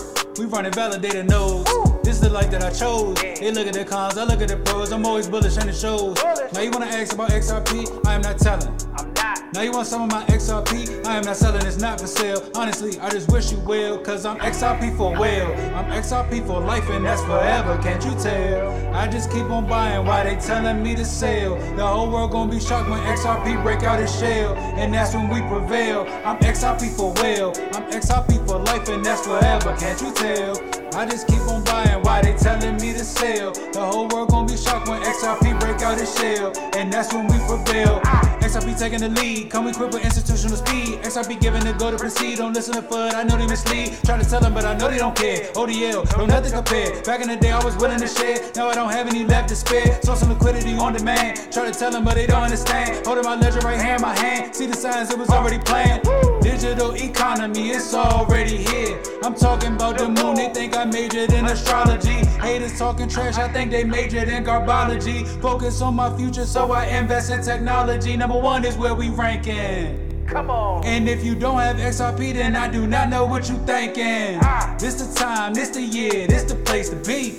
Them strong all day long, doing it faithfully. Keep that negative energy far away from me.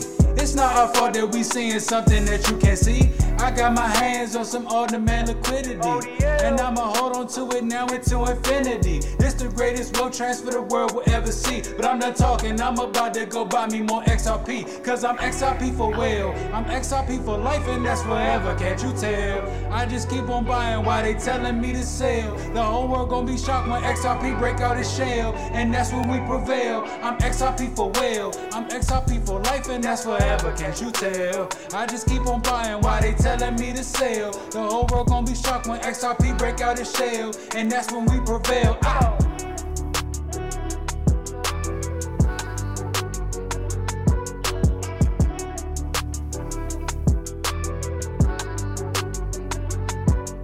I'm XRP for well. L for well. L. I'm XRP for well. I'm XRP for life, and that's forever. Can't you tell? Can't you tell?